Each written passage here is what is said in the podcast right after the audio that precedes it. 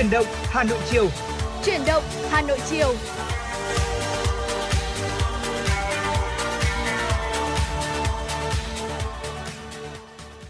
Xin kính chào quý vị thính giả và chào mừng quý vị thính giả đã đến với chương trình Chuyển động Hà Nội chiều của chúng tôi, được phát sóng trực tiếp trên tần số FM 96 MHz của Đài Phát thanh và Truyền hình Hà Nội và cũng đã được phát trực tuyến trên trang web hanoitv.vn và người bạn dẫn ngày hôm nay của tôi là anh Lê Thông. Vâng, xin chào anh Lê Thông ạ. Dạ vâng, xin được chào Tuấn Kỳ và xin được chào quý vị thính giả. Chúng ta lại cùng gặp nhau trong buổi chiều thứ bảy ngày hôm nay. Một buổi chiều mà quý vị thấy là thời tiết tại thủ đô Hà Nội đã có những sự thay đổi rất là rõ rệt đúng không ạ?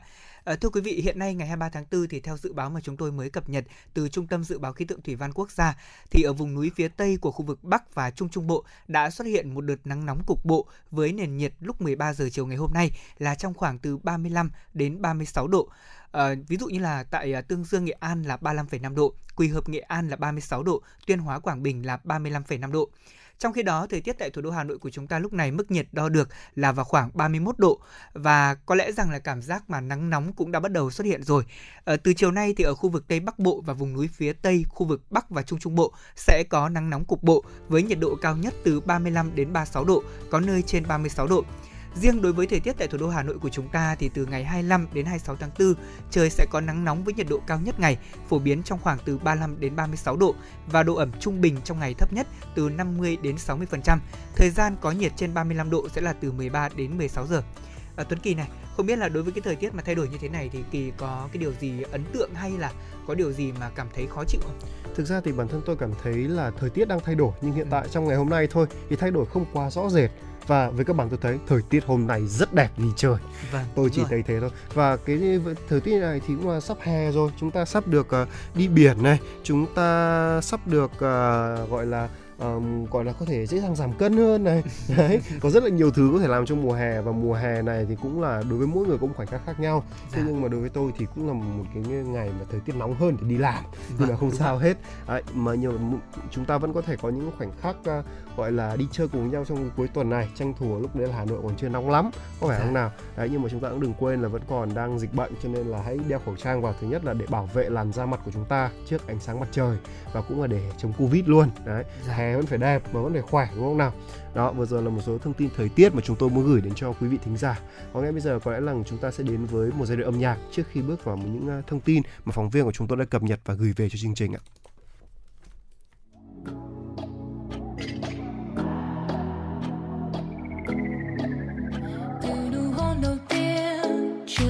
anh trên miên.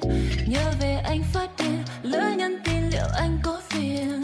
Chờ hồi âm thật lâu rồi người nhắn một câu. Tối nay em ở đâu anh qua tâm sự cho đã sầu yeah, yeah. nhà cửa em đã lâu đi chợ từ giữa trưa. Xịt một ít nước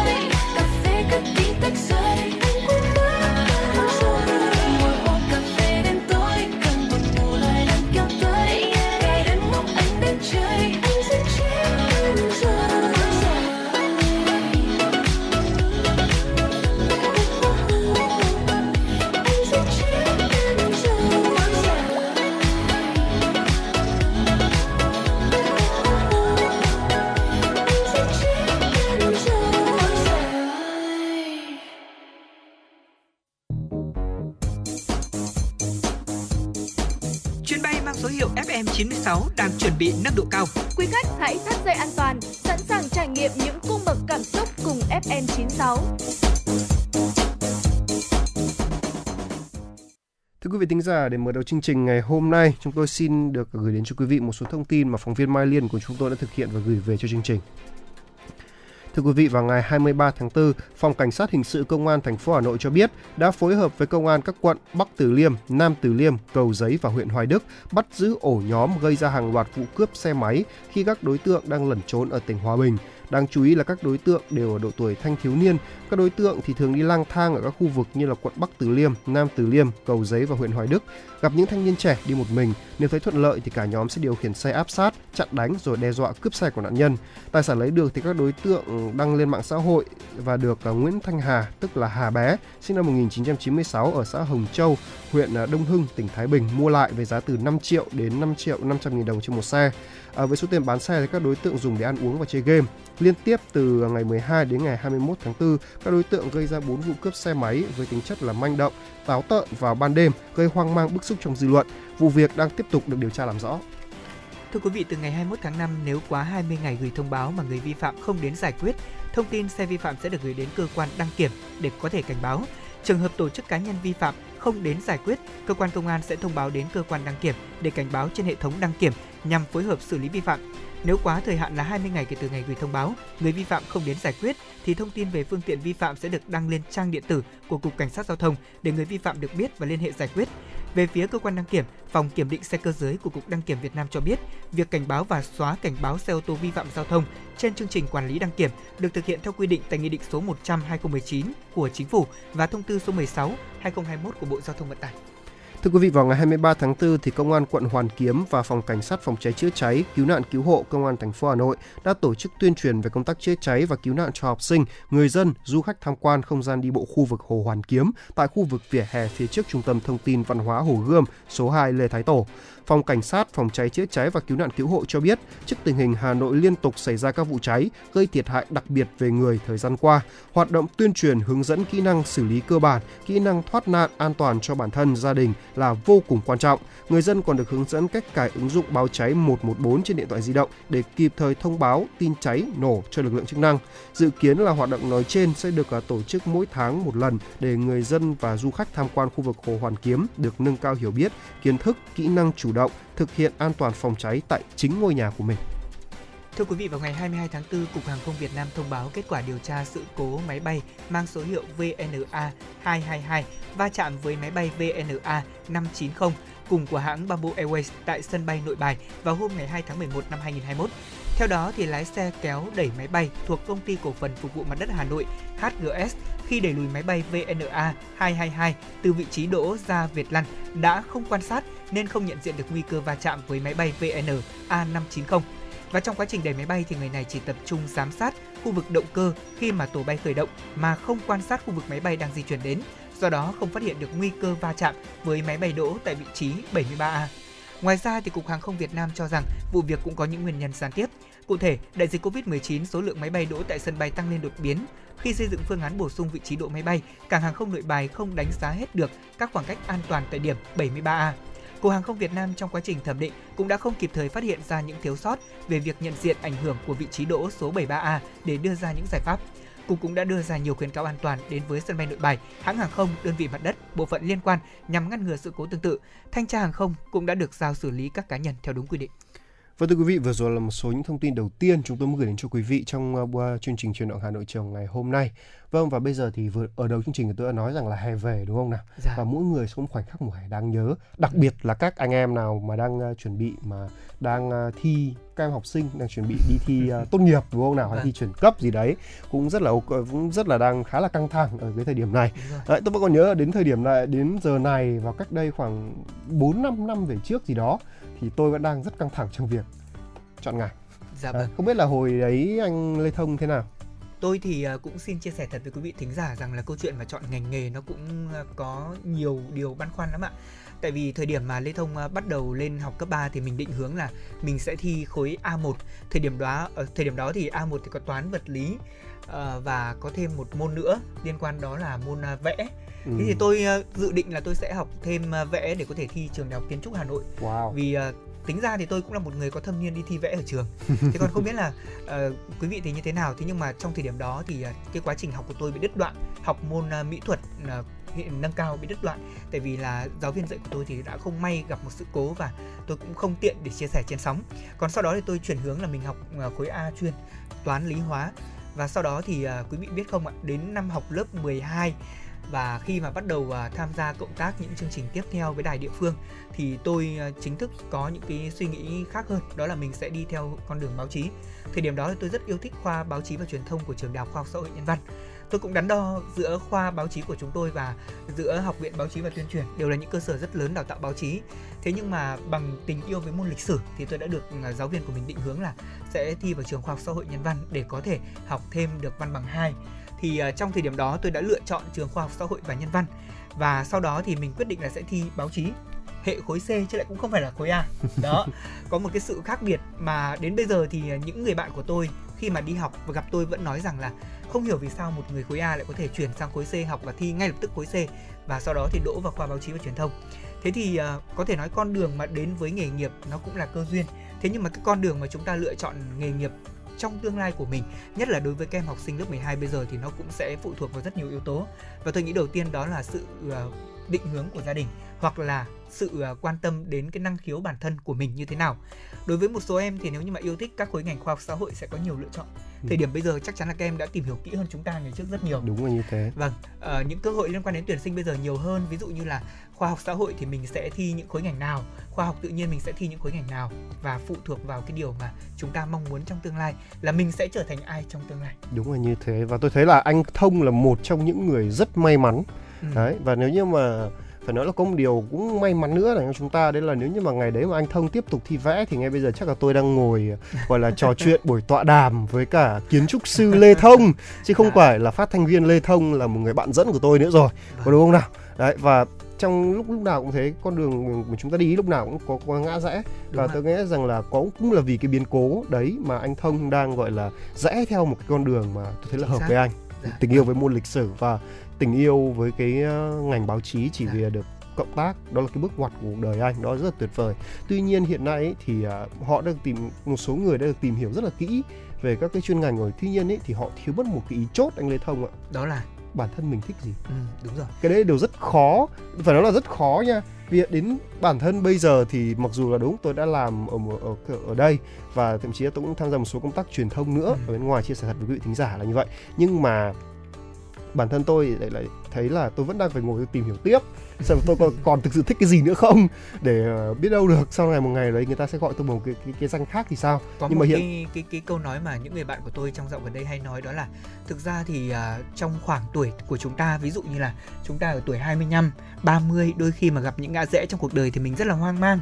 Chứ không phải là tuổi 18 khi mà mình gặp ngã rẽ thì mình mới hoang mang đâu ờ, thực ra thì tuổi nào cũng hoang mang nhất là khi mà chúng ta chọn con đường của mình kỳ cũng nói cũng đúng đấy tức là ví dụ như có thể là trong tương lai ví dụ như mà tuấn kỳ gắn bó với công việc phát thanh viên thì nó sẽ đi theo một mạch thế nhưng mà ví dụ trong tương lai kỳ phát hiện ra mình có thêm những cái khả năng khác ừ. đó là có thể trở thành một youtuber hoặc là một à, người làm tự do về truyền thông thì đó cũng là một định hướng mà kỳ cũng có thể là bén duyên thì mình sẽ gặp thế nhưng mà cái điều quan trọng chúng ta đang nói đến đây đó là các bạn học sinh trẻ Đúng tức rồi. là các bạn thế hệ Gen Z bây giờ họ đang rơi vào cái tình trạng đó là không biết là mình thích gì tại vì các bạn ấy đi học với cái tâm thế là mình tiếp nhận kiến thức của mình và mình làm tròn kiến thức của mình để đi thi chứ nhiều bạn lại chưa nghĩ đến là mình sẽ thích gì đâu ạ.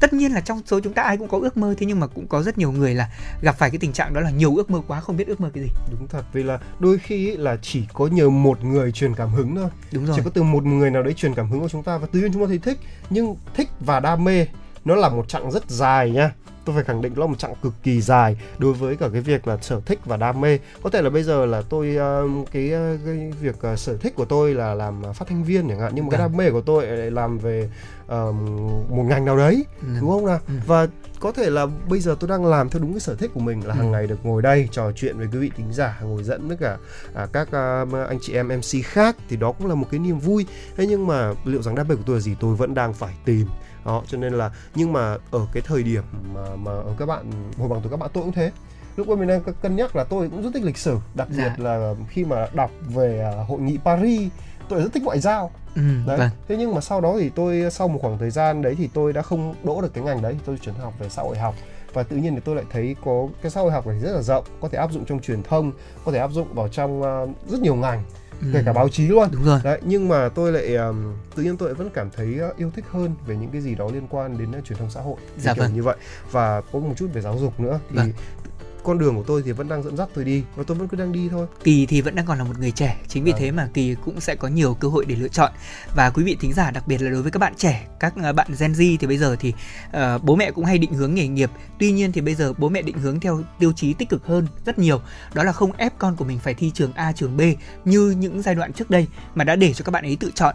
Và các bạn trẻ thì đang đứng trước rất nhiều ngã rẽ. Đầu tiên đó là chúng ta sẽ chọn ờ, ngành đang hot, trường này điểm đang cao để có thể thi vào uh, có nhiều bạn là chọn ngành hot chọn trường cao thế nhưng lại băn khoăn vì là cái năng lực của mình nó chỉ đến mức độ A thôi liệu rằng mình có thi đỗ được hay không?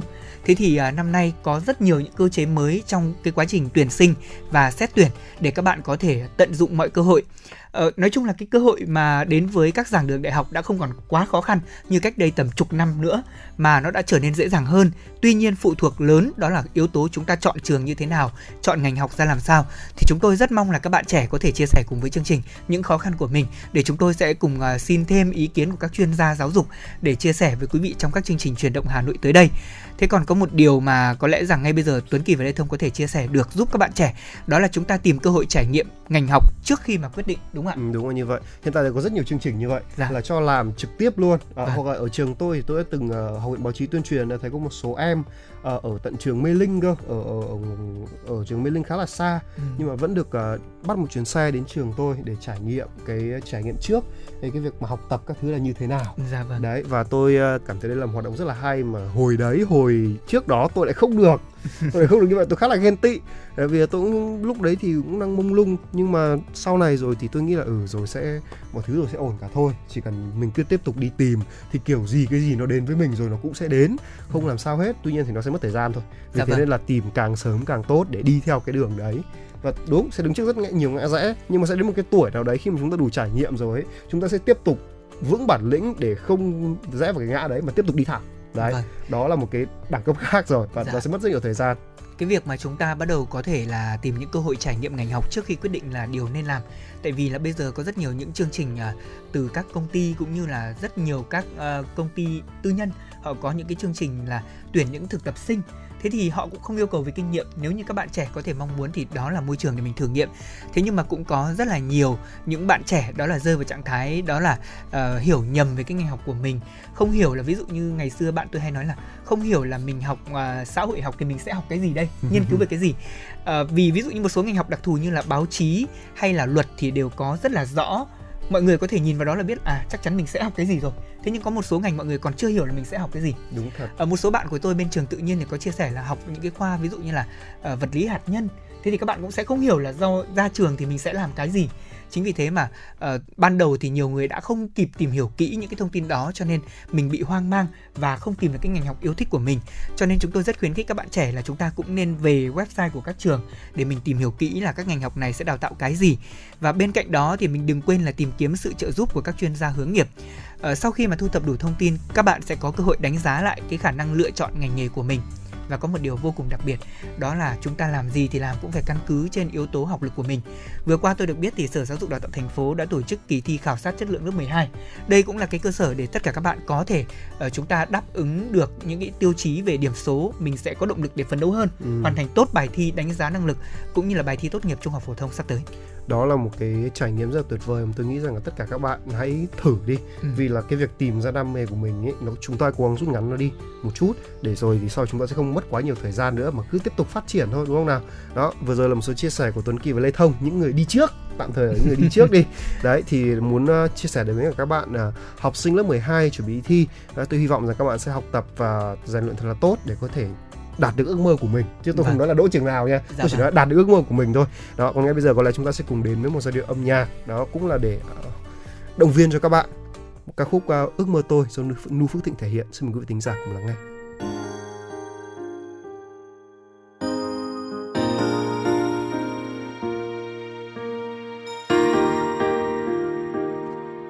Chữ bước vào đời với hai bàn tay trắng. Chỉ có những khát khao theo tôi mỗi ngày. Vòng bánh xe từng ngày những con đường nắng cháy. Chờ những giọt mưa ướt trên vai gầy. Mặc đường dài trong gai, tôi vẫn không lùi bước. Từng ngày lặng thầm trôi, dù đời kia hờ hững, lòng tôi luôn vững tin vươn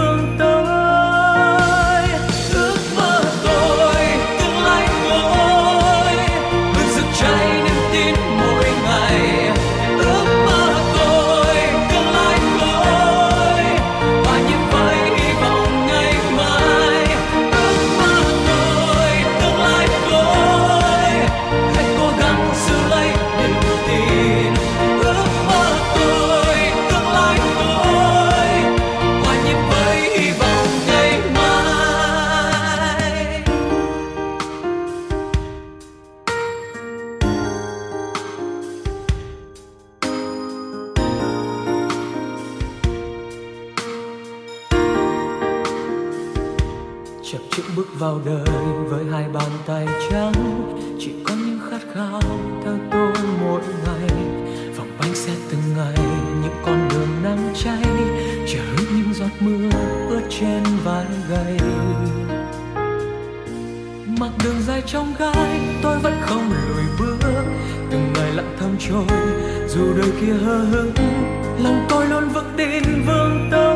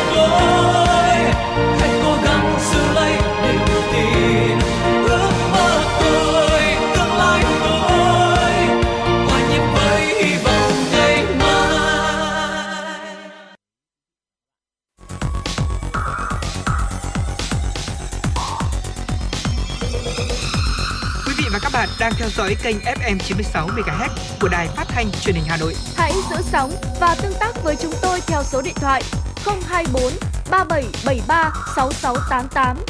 FM 96 đồng hành trên mọi nẻo đường. Vâng thưa quý vị thính giả, quay trở lại với không gian tin tức của chúng tôi. Xin mời quý vị thính giả cùng đến với một số thông tin mà phóng viên Mai Liên của chúng tôi đã thực hiện và gửi về cho chương trình. Thưa quý vị là vào ngày 23 tháng 4, Vietnam Airlines Group gồm Vietnam Airlines, Pacific Air- Airlines và VASCO đã thông báo về việc tiếp tục tăng số chuyến bay trên các à, đường bay du lịch trọng điểm trong kỳ nghỉ lễ 30 tháng 4 và mùng 1 tháng 5.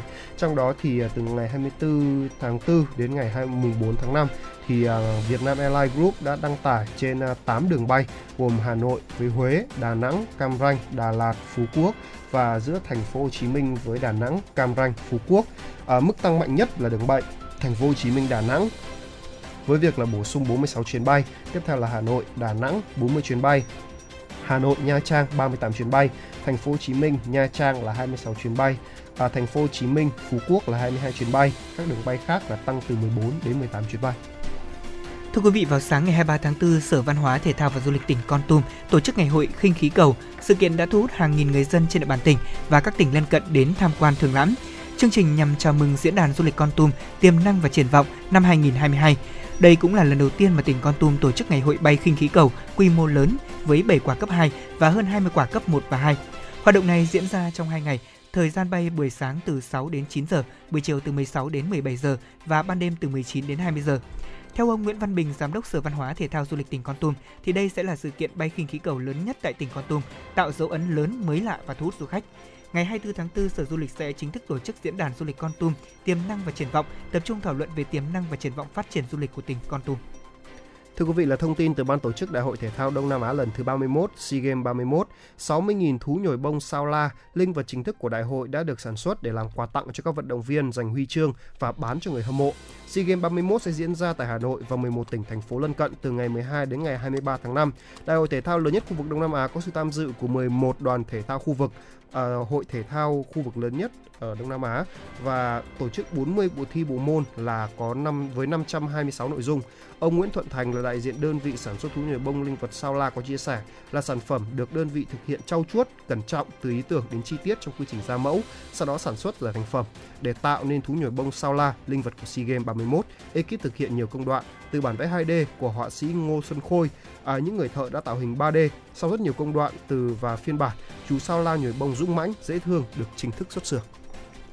Thưa quý vị và các bạn, người dân có thể vào xem các trận đấu tại SEA Games 31 hoàn toàn miễn phí. Đó là một trong những đề nghị của ban tổ chức SEA Games 31 tới các địa phương về phương án phát hành giấy mời và vé các nội dung thi đấu tại SEA Games. Mới đây thì ban tổ chức SEA Games 31 đã phát thông báo tới các địa phương về phương thức quản lý phát hành giấy mời hoặc là vé xem các sự kiện. Trong đó thì ban tổ chức nhấn mạnh về việc khuyến khích các địa phương tạo điều kiện cho người tham dự được xem miễn phí các trận đấu này. Điều này thể hiện được tinh thần thể thao trong thông điệp của đại hội, đó là vì một Đông Nam Á mạnh mẽ hơn, người dân sẽ có nhiều cơ hội tiếp cận với các trận đấu và không khí thể thao tại SEA Games năm nay. Từ đó, tinh thần rèn luyện thể dục thể thao, cải thiện sức khỏe được nâng cao. Đó cũng chính là cơ hội cho các địa phương thu hút người xem các trận thi đấu tại SEA Games 31 cũng như quảng bá về hình ảnh của địa phương tới với khách du lịch. Thưa quý vị, vừa rồi là một số thông tin chúng tôi muốn truyền tải đến cho quý vị thính giả do phóng viên Mai Lên thực hiện. Và ngay bây giờ, xin mời quý vị thính giả cùng đến với một giai điệu âm nhạc.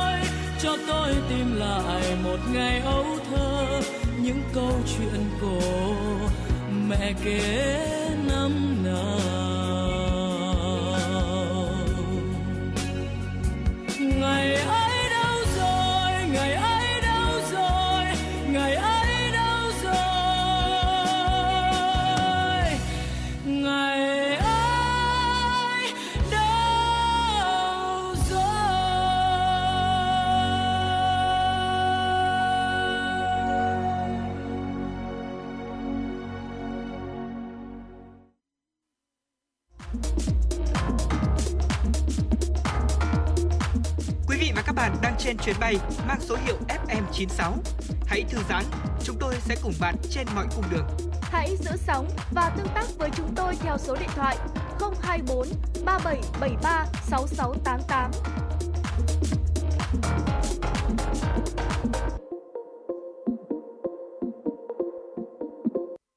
Vâng thưa quý vị thính giả quay trở lại với FM 96 à, Hôm trước thì tôi có đọc được một cái bài này anh Lê Thông ạ Và khiến cho tôi có nhiều suy ngẫm Đó là cái tiêu đề của bài đó là Người trẻ cô đơn hơn bao giờ hết. Ừ. Ừ, Nghe khá là hay. À, Và nghe cũng khá là gợi chúng tôi nhiều suy ngẫm. Với tôi bắt hỏi "Ơ, thế tại sao lại người trẻ bây giờ lại cô đơn? Vì bản thân tôi tôi không thấy tôi cô đơn. Đấy, nhưng khi đọc kỹ hơn bài này thì đây là một cái khảo sát của Vương quốc Anh. Thì có tới hơn 30% những người từ 16 đến 24 tuổi cảm thấy là không biết cách kết bạn mới và lo âu khi tiếp xúc với người khác, khi giao tiếp với người khác. Đấy, và khoảng à, đầu năm 2022 thì à, có một video được lan truyền trên mạng xã hội là có một cô gái chia sẻ là à, tôi có những người à, yêu thương và chăm sóc mình nhưng mà rõ ràng là tôi chỉ là loại bạn hạng 2, hạng 3 với họ. À, nếu như họ đẩy tôi vào hoàn cảnh sống một mình suốt 2 năm theo đúng nghĩa đen, điều đấy đấy nó đẩy tôi vào hoàn cảnh sống suốt 2 năm à, cô đơn theo đúng nghĩa đen. Theo người này chia sẻ và cô cũng nói thêm là tôi dành nhiều thời gian cố gắng để tìm hiểu xem mình đã làm gì để trở nên cô đơn như hiện nay. Ừ. À, tôi tưởng rằng là mình đã nuôi dưỡng những mối quan hệ vững chãi. Ờ, phải nói rằng là phải nói rằng là đây là một trong những cái ờ, lời gọi là tâm sự nghe khá là phải nói là nghe rất là tôi không phải suy nghĩ thế nào vì là có rất nhiều nguyên nhân khiến chúng ta trở nên cô đơn. Vâng. và một trong những nguyên nhân chủ yếu đấy thì nó xuất phát từ chính bản thân chúng ta. Dạ tôi vâng. nghĩ như vậy. Vì là cái việc uh, xã hội chúng ta có rất nhiều người thế giới thì có hơn 7 tỷ người cơ. Việt Nam thì đến 90 triệu người. Ừ, thì tại sao chúng ta lại chưa có thể à, để, à, gọi là tìm được một những người bạn dành cho mình? Thì cái điều đó chúng ta chính nó phải xem xét. Thực ra thì à, nếu như mà nói rằng là câu chuyện của cô gái vừa rồi không tác động đến suy nghĩ của chúng ta thì có lẽ là chưa đúng.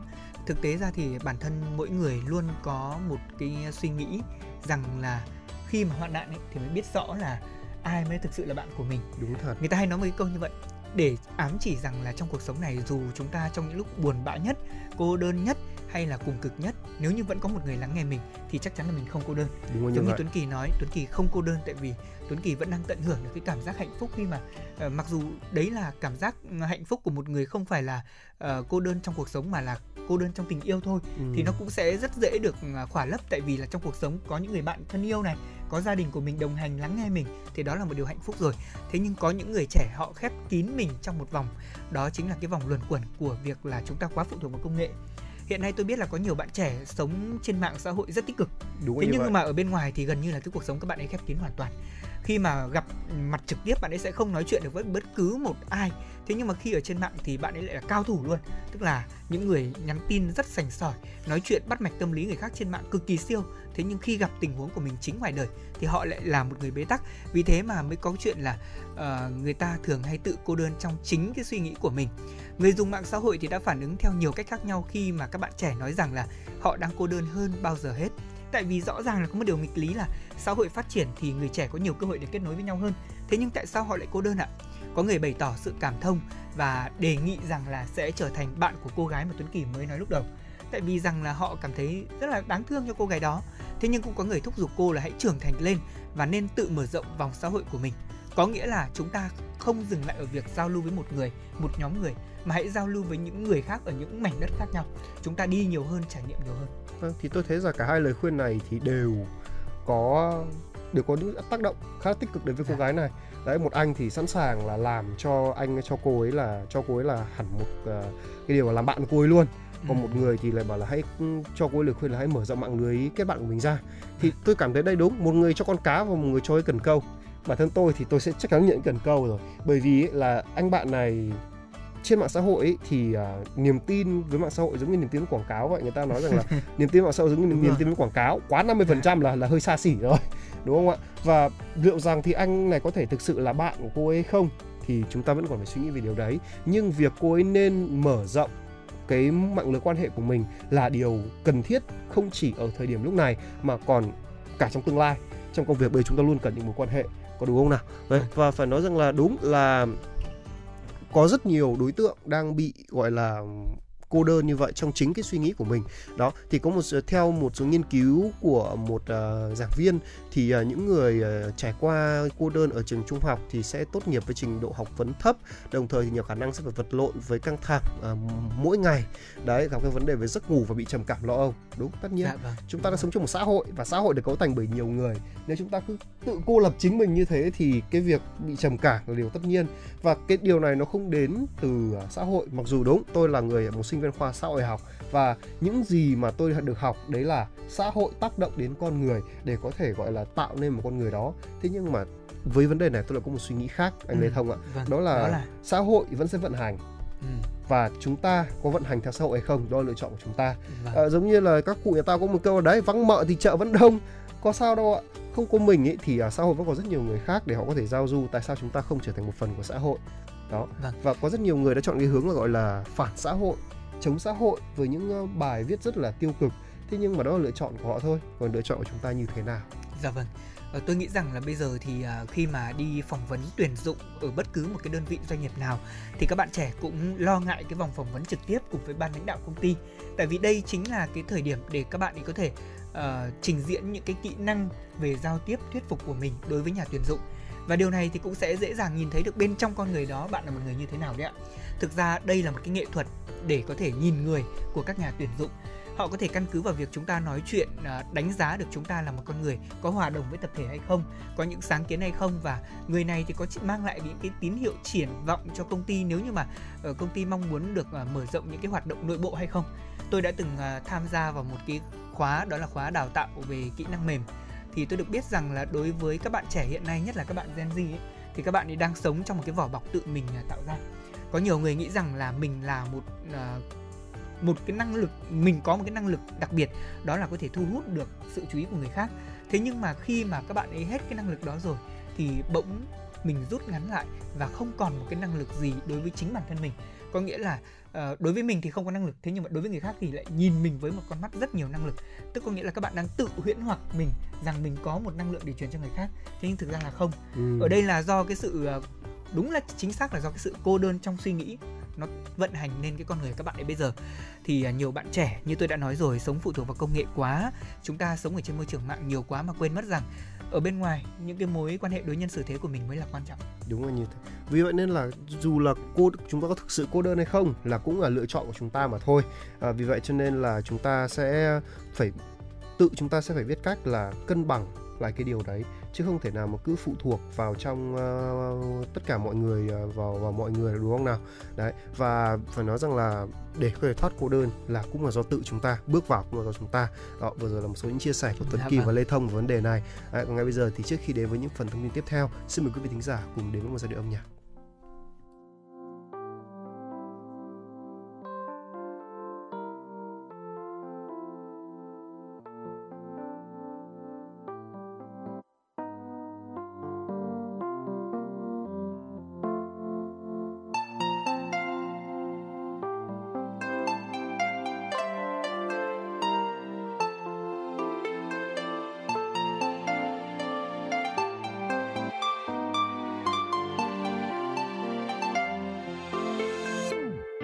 anh thường hay vẫn nằm mơ về một ngôi nhà ở một nơi chỉ có đôi ta. Nơi đã có anh và em xây từng câu chuyện cùng sẻ chia về những ước mơ. Trên trời cao muôn vì sao soi từng con đường, hòa lẫn mây cùng gió đến đây. Em đã nói sẽ ở bên anh thật lâu và chẳng thể quên được những vấn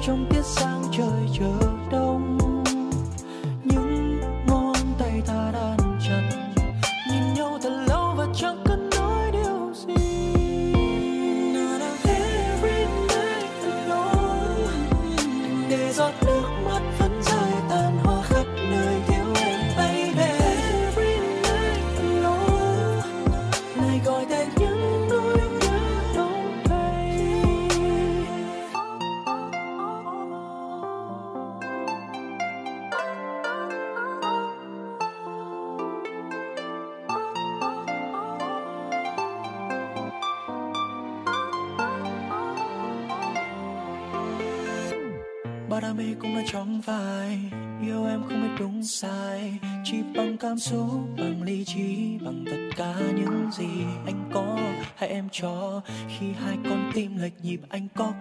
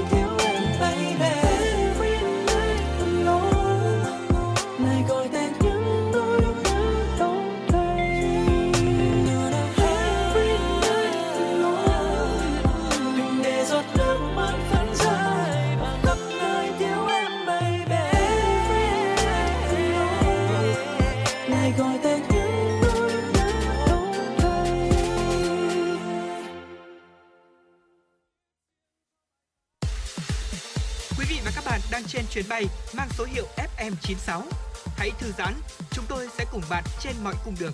Hãy giữ sóng và tương tác với chúng tôi theo số điện thoại 024 3773 6688. Thưa quý vị thính giả, quay trở lại với uh, phần tin tức của chúng tôi. Xin mời quý vị thính giả cùng đến với một số thông tin mà phóng viên Mai Liên của chúng tôi đã cập nhật và gửi về cho chương trình. Thưa quý vị, hiện nay Hà Nội và nhiều địa phương trên cả nước đã tổ chức tiêm vaccine phòng COVID-19 cho trẻ từ 5 đến dưới 12 tuổi. Đến nay thì cả nước có 88.000 hơn 88.000 liều vaccine phòng COVID-19 tiêm cho trẻ từ 5 đến dưới 12 tuổi. Để kế hoạch tiêm chủng được diễn ra an toàn thì các nhà trường và ngành y tế đã có sự phối hợp chặt chẽ, sẵn sàng xử trí cấp cứu khi mà trẻ có phản ứng sau tiêm. Chỉ hoãn tiêm trong vòng 3 tháng sau mắc COVID-19 thì Phó giáo sư tiến sĩ Dương Thị Hồng là Phó viện trưởng Viện Vệ sinh Dịch tễ Trung ương cho biết có hai loại vaccine phòng COVID-19 tiêm cho trẻ từ 5 đến dưới 12 tuổi ở Việt Nam là vaccine Pfizer và Moderna. Khoảng cách tiêm giữa hai mũi là 4 tuần. Bộ Y tế yêu cầu là chỉ tiêm cho hai mũi cùng loại vaccine, không tiêm trộn với bất kỳ vaccine à, mRNA nào. À, trẻ chỉ có thể tiêm một loại vaccine ở cả hai mũi tiêm, một là Moderna, hai là Pfizer, tuyệt đối không tiêm trộn. Khi tiêm mũi đầu cho trẻ thì có thể là không gặp vấn đề khi nhận đề nhầm lẫn, à, chỉ tiêm khi mà trẻ thực sự khỏe mạnh. Đối với trẻ đang có vấn đề về viêm đường hô hấp hoặc là nghi ngờ mắc Covid-19, không đưa trẻ tới điểm tiêm chủng À, tại điểm tiêm phụ huynh thì cần phải chia sẻ với bác sĩ về tình trạng dị ứng, bệnh mãn tính của trẻ để các bác sĩ hướng dẫn các trường hợp đó nên tiêm tại bệnh viện hay là điểm tiêm tại trường. Đặc biệt là nếu trẻ nghi ngờ mắc Covid-19 thì cũng không nên uh, tiêm chủng. Thưa quý vị, ngày 23 tháng 4 thì hai phường trên địa bàn quận Nam Từ Liêm là Mỹ Đình 2 và Tây Mỗ đã tổ chức giải chạy báo Hà Nội mới mở rộng vì hòa bình lần thứ 47 năm 2022 kết hợp với ngày chạy Olympic vì sức khỏe toàn dân năm nay với sự tham dự của gần 800 người. Các cuộc chạy này cũng là những hoạt động chào đón tuyên truyền về Đại hội Thể thao Đông Nam Á lần thứ 31, SEA Games 31 sắp được diễn ra tại nước ta, trong đó Hà Nội là địa phương đăng cai chính. Quận Nam Từ Liêm là địa bàn diễn ra nhiều môn thi đấu của SEA Games 31, gồm các môn bơi, lặn, nhảy cầu, điền kinh, bóng đá, bi sắt, đấu kiếm, thể hình, cử tạ và lễ khai mạc bế mạc. Theo bà Nguyễn Thị Nga, Phó Giám đốc phụ trách Trung tâm Văn hóa Thông tin Thể thao quận Nam Từ Liêm, tính đến ngày 23 tháng 4 đã có 8 trên 10 phường trên địa bàn quận tổ chức giải chạy báo Hà Nội mới mở rộng vì hòa bình lần thứ 47 năm 2022, kết hợp ngày chạy Olympic vì sức khỏe toàn dân năm 2022 với gần 3.500 người tham gia. Thưa quý vị là sáng ngày 23 tháng 4 thì các tình nguyện viên tổ chức Keep Hà Nội Clean cùng với sự hỗ trợ của Ủy ban nhân dân phường Trương Dương đã thực hiện uh, tổ chức sự kiện dọn dẹp uh, bờ vở sông Hồng, khu vực uh, đền uh, Sơn Hải đến uh, cộng đồng uh, vườn cộng đồng và hưởng ứng cái sự kiện Ngày Trái đất năm 2022 cùng thành công từ dự án cải thiện môi trường tại bờ vở tại ngách 43 trên 32 Bạch Đằng. Kíp Hà Nội Clean đã kêu gọi sự ủng hộ từ các tình nguyện viên tham gia dọn dẹp khu vực sông Hồng từ đền Sơn Hải đến vườn cộng đồng. Sự kiện này mong muốn là nâng cao những nhận thức chung của xã hội về vấn đề ô nhiễm môi trường, đồng thời giới thiệu dự án bờ vở à, với bốn tổ chức là KHC, à, ECUE, CRCR và TPG đang thực hiện. Bộ Y tế vừa có công văn số 2055 về việc khám chữa bệnh cho người dân sau khi mắc Covid-19 gửi bệnh viện trực thuộc Bộ Y tế, Sở Y tế các tỉnh thành trực thuộc Trung ương và y tế của các bộ ngành. Tại công văn này thì Bộ Y tế đưa ra các lưu ý để người dân nâng cao nhận thức về hậu Covid-19 như sau. Sau khi mắc Covid-19, một số người chậm hồi phục sức khỏe cần được theo dõi sức khỏe. Hậu Covid-19 xảy ra ở người có tiền sử nhiễm virus SARS-CoV-2 có các triệu chứng xuất hiện trong hoặc là sau khi mắc Covid-19, kéo dài 12 tuần và không thể lý giải bằng các chẩn đoán khác. Các triệu chứng hậu Covid-19 rất đa dạng, có đến 203 triệu chứng khác nhau, có thể xuất hiện sau khi Covid-19 đã hồi phục hoặc là tồn tại dai dẳng từ đầu hoặc tái phát theo thời gian. Triệu chứng phổ biến nhất đó là mệt mỏi khó thở, đau cơ xương khớp, giảm hoặc là mất vị giác khứu giác, suy giảm nhận thức, rối loạn giấc ngủ, ho, đau ngực. Khi mà các triệu chứng dấu hiệu của Covid-19, hậu Covid-19 làm sức khỏe của con người bị suy giảm kéo dài, tác động đến khả năng quay trở lại làm việc hoặc tham gia cuộc sống xã hội thì người dân ngay lập tức cần đi khám sức khỏe các cơ sở khám chữa bệnh đa khoa hoặc chuyên khoa thực hiện khám chữa bệnh hậu Covid-19 theo phạm vi hoạt động chuyên môn được cấp phép. Người dân không sử dụng các loại thuốc không rõ nguồn gốc, thuốc không được cấp phép lưu hành sản phẩm hay là các bài thuốc truyền miệng hoặc theo các nguồn tin không chính thống để chữa bệnh. Một số nội dung truyền thông khác phải được dựa trên các khuyến cáo hướng dẫn bằng các bằng các bằng chứng khoa học tin cậy ở trong nước cũng như quốc tế. Vâng và vừa rồi là một số thông tin mà phóng viên của chúng tôi đã cập nhật và gửi về cho quý vị. Và như ở đầu chương trình đã đề cập thì à, chúng tôi đã chia sẻ cách làm nào để các bạn có thể chọn ngành và ngay bây giờ thì chúng ta sẽ cùng à, nhau tìm hiểu một chút về cách chúng ta có thể vượt qua áp lực mùa thi nha cái này thì hy vọng rằng quý vị thính giả nếu như mà có con em hoặc là cháu đang à, gọi là chuẩn bị thi vào đại học thì cũng có thể à, biết được và hỗ trợ con cháu mình trong khoảng thời gian mà ôn thi như thế này có được không ạ? Dạ vâng. Vâng và cái điều um, bây giờ tôi xin hỏi Lê Thông nhé. Ừ. Hồi trước khi mà anh anh nhớ lại hồi mà chuẩn bị ôn thi đại học của anh ấy thì uh, cái sự căng thẳng nó đến lúc nào và như thế nào và anh giải tỏa nó như thế nào? À, thú thật với quý vị thính giả rằng là khi mà nhớ lại những cái cảm xúc để ôn thi thì tôi thấy là thực ra đối với tôi việc ôn thi nó lại rất nhẹ nhàng đấy ạ. À, tôi có một cách để cân bằng đó chính là việc mình sẽ sắp xếp thời gian biểu của mình hợp lý hơn. Việc đầu tiên tôi làm đó là sẽ sắp xếp thời gian biểu. À, thông thường thời điểm đó tôi sẽ đi học chính khoa ở trên lớp vào buổi sáng và buổi chiều sẽ học thêm còn buổi tối thì mình sẽ học phụ đạo thêm các môn mình à, thi tốt nghiệp trung học phổ thông và thi đại học thời điểm đó. Thế thì mình sẽ phân lịch ra cụ thể. Thông thường thì một ngày à, tôi sẽ bắt đầu học những môn học chính khóa vào buổi sáng sau đó thì buổi chiều học thêm. Thì đến buổi chiều tối tôi sẽ đi học mà phụ đạo thêm các môn. Và đến tối về tôi sẽ chia theo lịch đó là ôn bài cũ trong khoảng thời gian là bao nhiêu phút. Và mình sẽ phân chia một cái lịch như vậy. Tôi làm lịch như vậy uh, trong suốt quãng thời gian là 3 tháng để mình có thể bắt đầu ôn thi và tổng kết kiến thức. Và sau đó thì ờ, mình cứ ôn như vậy thôi. Mình không đặt ra một cái mục tiêu quá cao rằng là mình sẽ phải nhớ từng ấy kiến thức hoặc sẽ áp dụng từng ấy kiến thức một cách nhuần nhuyễn hết. Thế nhưng mình sẽ thường xuyên là uh, làm bài tập và có những khoảng thời gian giải trí. Thông thường thì vì tôi chọn thi khối C khối khoa học xã hội thời điểm đó cho nên là tôi sẽ có khoảng thời gian là sau khi đi học thêm về thì khoảng khoảng tầm là 7 giờ kém buổi tối. Thì lúc đó tôi sẽ bắt đầu ăn cơm và ngồi xem chương trình thời sự vì đó là cái khoảng thời gian để tôi giải trí và cũng như là cập nhật thông tin cho mình để có thể hoàn thiện về cái kỹ năng nghị luận xã hội trong môn ngữ văn. Đó là đối với riêng tôi nha. Đó đó là kinh nghiệm của tôi. Tôi sẽ uh, giải trí sau khi tôi giải trí xong thì tôi thường hay nấn ná lắm chị ạ tức là trước khi bước vào bàn học thì tôi sẽ xem thời sự xong xem dự báo thời tiết xong và sau đó thì tôi sẽ xem một chút phim. À, một chút khi đó thì bộ phim đã phát cũng gần hết rồi thế nhưng tôi sẽ xem một chút phần cuối của bộ phim và sau đó thì mình mới bắt đầu vào bàn học của mình. Vào bàn học của mình thì việc đầu tiên là sẽ ưu tiên môn mà mình yêu thích trước sẽ học theo thứ tự mình yêu thích trước. Thế thì mình cứ sắp xếp thời gian học yêu, yêu thích trước.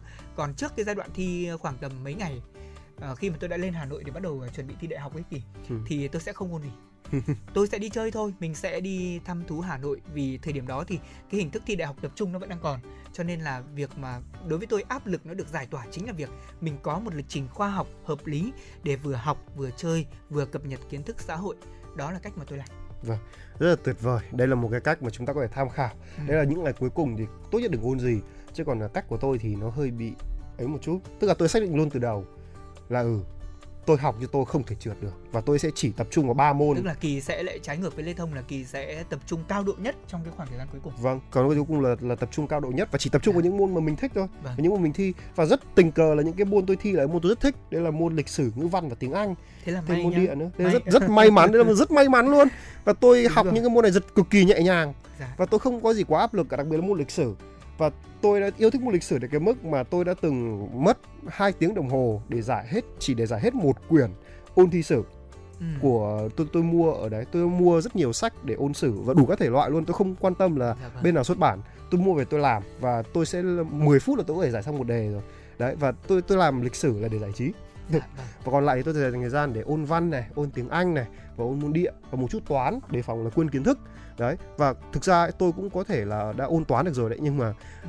vào cái phút cuối tôi quyết định thôi không học toán nữa vâng. và để tập trung vào những gì mình thích nhất mặc dù là môn toán thì chỉ cần mình hơi tập trung một chút là được nhưng mà dạ. không không có gì có thể khiến tôi sao nhãng với cái môn ba môn kia được đấy nhưng mà thực tế thì à, không phải ai cũng làm được như tôi hay Tuấn Kỳ đâu đúng thật. các bạn bây giờ thì gặp rất nhiều những cái áp lực khác nhau ví dụ như là áp lực về kiến thức đã đành còn áp lực về uh, dư luận này áp lực về uh, họ hàng này áp lực về bạn bè này chúng ta có thể rất dễ bị rơi vào áp lực vì so sánh mình với những một người khác ví dụ như là có một số người thì hay có cái thói quen đấy là khi mà um, biết một ai đó chuẩn bị thi cái gì thì sẽ hỏi là tại sao không thi trường này? Và tại sao lại thi một cái ngành như thế này? Vâng sẽ có rất nhiều những cái điều mà chúng ta ức chế trong cái khoảng thời gian đó. Tuy nhiên là xin thưa với các bạn mình bỏ qua tất cả những điều đó đi và mình hãy tập trung vào những gì mà mình đã hoạch định. Ví dụ như là mình xác định mình sẽ thi vào trường à, đại học A và với mục đích là để mình ra trường lập nghiệp với nghề nghiệp này thì hãy cứ kiên định đừng để những lời nói ngoài tai ảnh hưởng đến mình. Và quan trọng hơn đó là hậu phương của chúng ta chính là bố mẹ Đúng và rồi. là người nhà sẽ là những người phải có trách nhiệm đó là gì? Động viên không tạo áp lực thêm nữa. Vâng tôi nói là không tạo áp lực thêm nữa. Ở đây có nghĩa là bố mẹ nào cũng kỳ vọng và từ cái kỳ vọng đó thành áp lực là chắc chắn rồi. Tuy nhiên chúng ta không đặt nặng thêm áp lực nữa. Tại vì các bạn học sinh sẽ rất sợ vì việc rằng là uh, con đi thi thử con được có từng này điểm. Bây giờ liệu với sức của con có đậu được trường này hay à, không? à, đúng đấy, đấy là đấy. là hoàn cảnh của tôi À, ừ. tuy nhiên ấy thì là thầy cô của tôi ấy thì lại tôi rất may mắn là gặp được một cô giáo dạy văn và dạ. cô ấy bảo tôi là thi thử thôi làm gì là căng dạ, có vâng. gì mà căng đâu mới chỉ là thử thôi mà có cái gì đâu đúng không nào đấy và khi mà tôi um, khi mà tôi uh, ôn thi ấy, thì tôi rất may mắn đọc được một cái câu này của thủ tướng Winston Churchill là xuất xin uh, gọi là xuất xin thì là có một câu này rất nổi tiếng đó là bạn không thể đi đến đích nếu cứ tạo nếu cứ đôi lúc lại dừng lại và ném đá vào một con chó đang sủa bạn ở bên đường. Cái câu này thì nghe rất là gay gắt nhưng đây là một câu nói tạo động lực cho tôi rất nhiều trong khoảng thời gian tôi thi đại học. Dạ tôi vâng. ôn thi đại học và tôi rất là mong rằng sẽ truyền tải cái này đến cho các bạn. Tức là đường mình thì mình cứ đi còn mình không cần phải quá quan tâm đến vấn đề khác. Bởi vì sao ạ? Nếu chúng ta quá căng thẳng và chúng ta quá so sánh thì chúng ta sẽ không đạt được đến đích của mình. Và có ví dụ là rất nhiều những bạn học cùng trang lứa với tôi học cực kỳ giỏi phải là các bạn ấy học say mê học cực kỳ giỏi học nhiều đến cái độ ấy mà bố bạn ấy phải đề đề xuất với cô giáo là bảo bạn ấy đừng học nữa đi chơi đi cho đỡ căng thẳng. Dạ vâng. Vì là bạn ấy bạn tưởng tượng là có những ngày bạn ấy học dậy từ 6 tự cái thời gian tự học ấy bạn học từ 6 giờ sáng đến 12 giờ đêm trước khi thi đại học. Và lúc mà đi thi ấy cái điều bất ngờ nhất là điểm bạn có thấp hơn điểm tôi. Vâng. và đó là một cái điều mà tất cả lớp ai cũng bất ngờ đấy là điều mà ai cũng bất ngờ luôn. Và cái điều và cái và trong suốt suốt quãng thời gian học cấp ba bạn ấy bạn ấy không gần như không giao du với ai cả. Bạn ấy chỉ học thôi và khiến cho tất cả mọi người đều sốc phải nói như vậy khi mà Vâng. thấy điểm của bạn ấy và đều lại tạo áp lực cho bạn ấy dạ còn vâng. đối với cả một cái tôi và nhóm bạn của tôi ấy, chúng tôi xác định là như thế này. Ước mơ thì vẫn là ước mơ có thể thực hiện được ngay. Thế nhưng mà cái trường đại học nó không phải là thứ quyết định cái liệu rằng là có đạt được ước mơ hay không. Đúng rồi. Đấy cho nên là chúng ta hãy cứ học học và cố gắng hết sức đạt ước mơ của mình vì là đại học chỉ là một con đường thôi tôi thấy Vâng. như vậy Ờ, tóm lại là chúng tôi cũng muốn chia sẻ với quý vị một chút những trải nghiệm cá nhân để các bạn trẻ có thể tham khảo và các bậc phụ huynh nếu nghe được thì mình thông cảm hơn với con em của mình. Lớp 12 mà rất nhiều áp lực thế nhưng mà chúng ta cần phải gác lại âu lo để có thể đảm bảo là mình có một cái sức khỏe là thật là tốt, một tinh thần thật là vững chãi. Ờ, hãy thư giãn bất cứ khi nào có thể và đặc biệt là hãy nhớ ờ, chính bạn mới là người quyết định đến thành công của mình trong tương lai. Đừng để những lời nói khiến biến chúng ta thành áp lực. Đừng để những việc mà chúng ta phải cố ép bản thân mình trở thành một gánh nặng nặng nề cho chính bản thân mình. Và chúng tôi xin được chúc cho các bạn sẽ có một kỳ ôn tập và thi tốt nghiệp trung học phổ thông sắp tới đây. Sẽ thật là thành công. Đừng quên chia sẻ cảm xúc cùng với chương trình. Bây giờ thì có lẽ là ca khúc gác lại âu lo đang vang lên cũng là món quà mà chúng tôi, những người thực hiện chương trình mong muốn gửi tặng đến các bạn. Hãy tạm gác lại âu lo và thư giãn trong những ngày cuối tuần như thế này các bạn nhé. Cứ trôi chớp mặt thành phố đã sáng đèn cứ lặng lẽ chạy thật mau yêu thương chẳng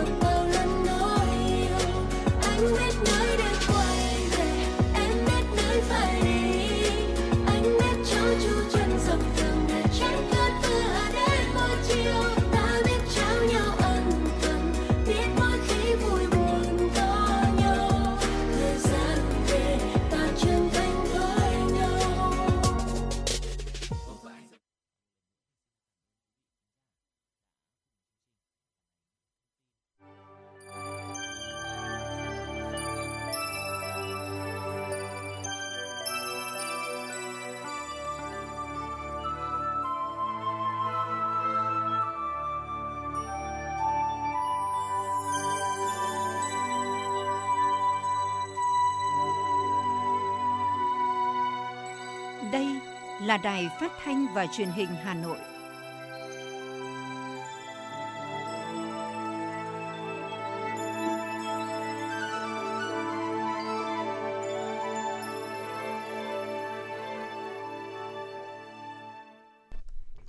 Quý vị và các bạn thân mến, quý vị và các bạn đang theo dõi chương trình Chuyển động Hà Nội chiều của Đài Phát thanh Truyền hình Hà Nội. Chương trình cũng đang được trực tuyến trên trang web hanoitv.vn. Nếu như quý vị và các bạn có những vấn đề cần quan tâm chia sẻ hoặc là có mong muốn được tặng bạn bè người thân của mình một tác phẩm âm nhạc nào đó, một lời nhắn gửi yêu thương, hãy cùng tương tác với chúng tôi thông qua số điện thoại nóng của chương trình đó là 024 3773 6688 và trang fanpage Chuyển động Hà Nội FM 96. Còn bây giờ chúng tôi xin được mời quý vị cùng lắng nghe một số tin tức mà phóng viên chúng tôi vừa cập nhật. Thưa quý vị là Đại hội đại biểu toàn quốc lần thứ 6, nhiệm kỳ 2022-2027, Hội Bảo trợ người khuyết tật và trẻ mồ côi Việt Nam sẽ diễn ra từ ngày 25 đến ngày 26 tháng 4 tại Hà Nội. đây là sự kiện có ý nghĩa quan trọng đối với công tác hội ở Trung ương và 45 tổ chức thành viên. Đại hội sẽ tổng kết 5 năm hoạt động nhiệm kỳ năm 2017-2022, nhìn nhận đánh giá những kết quả đạt được, rút ra bài học kinh nghiệm để tổ chức hoạt động hội hiệu quả hơn trong thời gian tới, đồng thời đề ra phương hướng hoạt động nhiệm kỳ 6 2022-2027. Trong khuôn khổ đại hội, lễ kỷ niệm 30 năm ngày thành lập Hội Bảo trợ người khuyết tật và trẻ mồ côi Việt Nam 1992-2022 và chương trình giao lưu nghệ thuật Một trái tim, một thế giới lần thứ nhất sẽ được tổ chức. Đây là chương trình thường niên của hội nhằm tuyên truyền nâng cao nhận thức về các vấn đề của người khuyết tật, tuyên dương tấm gương vượt khó, tri ân các nhà bảo trợ, vận động quyên góp ủng hộ quỹ bảo trợ người khuyết tật và trẻ mồ côi Việt Nam để phát triển các hoạt động nhằm nâng cao chất lượng sống của người khuyết tật và trẻ mồ côi trên cả nước.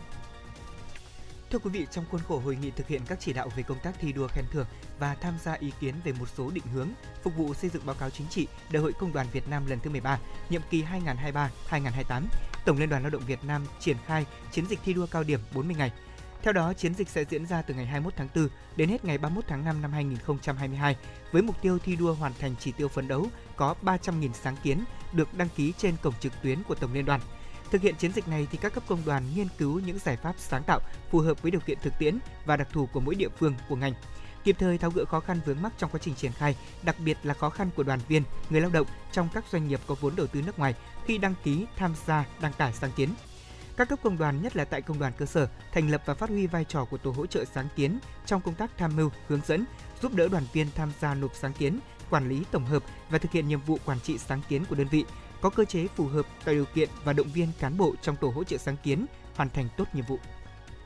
Thưa quý vị, bất chấp những khó khăn do dịch bệnh, kim ngạch xuất khẩu, nhập khẩu hàng hóa của cả nước đã vượt mốc là 200 tỷ đô la Mỹ. Cụ thể là theo số liệu của Tổng cục Hải quan, tổng giá trị ở xuất nhập khẩu hàng hóa của Việt Nam đạt 32,17 tỷ đô la Mỹ trong nửa đầu tháng 4. Kết quả này đưa tổng trị giá xuất nhập khẩu của cả nước từ đầu năm nay đạt là 208,83 tỷ đô la Mỹ, tăng 15,4%, tương ứng với 27,85% tỷ tỷ đô la Mỹ cùng với cùng kỳ với năm 2021. Theo Bộ Nông nghiệp và Phát triển Nông thôn, đến nay cả nước có 5.683 xã, trên tổng số 8.227 xã, chiếm 69,1% đạt chuẩn nông thôn mới. Có 581 xã đạt chuẩn nông thôn mới nâng cao, 225 đơn vị cấp huyện thuộc 55 tỉnh thành phố trực thuộc trung ương đã được Thủ tướng Chính phủ công nhận hoàn thành nhiệm vụ đạt chuẩn nông thôn mới. 15 tỉnh có 100% xã đạt chuẩn nông thôn mới. Bộ Nông nghiệp Phát triển nông thôn yêu cầu các địa phương trong thời gian tới cần tập trung nguồn lực đầu tư để hoàn thành các tiêu chí về xây dựng tỉnh nông thôn mới, huyện nông thôn mới nâng cao, xã nông thôn mới nâng cao, xã nông thôn mới kiểu mẫu, phấn đấu về đích đúng kế hoạch, tăng cường công tác tuyên truyền, tập huấn nâng cao nhận thức cho người dân, chỉ đạo quyết liệt hơn nữa công tác chuyển đổi cơ cấu cây trồng vật nuôi, khuyến khích đầu tư phát triển nông nghiệp, tập trung phát triển các vùng sản xuất tập trung quy mô lớn, sản xuất theo hướng hàng hóa, đẩy mạnh ứng dụng công nghệ cao trong nông nghiệp. Thưa quý vị là Cục Hàng không Việt Nam vừa yêu cầu các cơ quan đơn vị khẩn trương triển khai công tác kiểm tra, giám sát việc thực hiện các quy định về an toàn an ninh hàng không và các dịch vụ tại cảng hàng không, sân bay dịp lễ 30 tháng 4 mùng 1 tháng 5. Cục Hàng không yêu cầu siết chặt quy định an ninh, an toàn, kiểm soát việc tăng giá vé trái quy định dịp lễ 30 tháng 4. Theo đó, cảng vụ hàng không có trách nhiệm là tăng cường công tác kiểm tra giám sát việc thực hiện các quy định về an toàn, an ninh hàng không và các dịch vụ tại cảng hàng không, sân bay, kịp thời tiếp nhận và xử lý nghiêm các vi phạm tại cảng hàng không. Bộ Lao động Thương binh và Xã hội cho biết thời gian gần đây, tại một số địa phương xuất hiện các cá nhân tổ chức mời chào công dân Việt Nam đi làm việc theo chương trình visa nông nghiệp tại Australia với mức chi phí rất cao.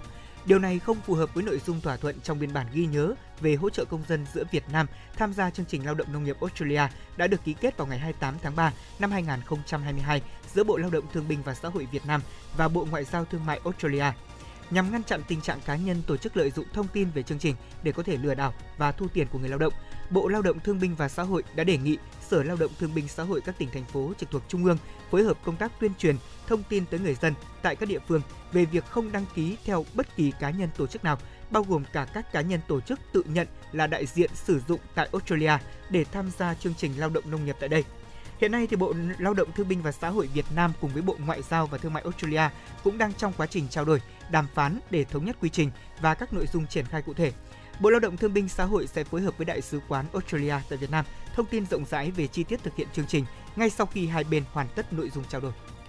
Thưa quý vị, vừa rồi là một số thông tin mà phóng viên Thùy Chi của chúng tôi đã thực hiện và gửi về cho chương trình. Còn ngay bây giờ, xin mời quý vị thính giả quay trở lại với không gian âm nhạc để cùng thưởng thức một giai điệu.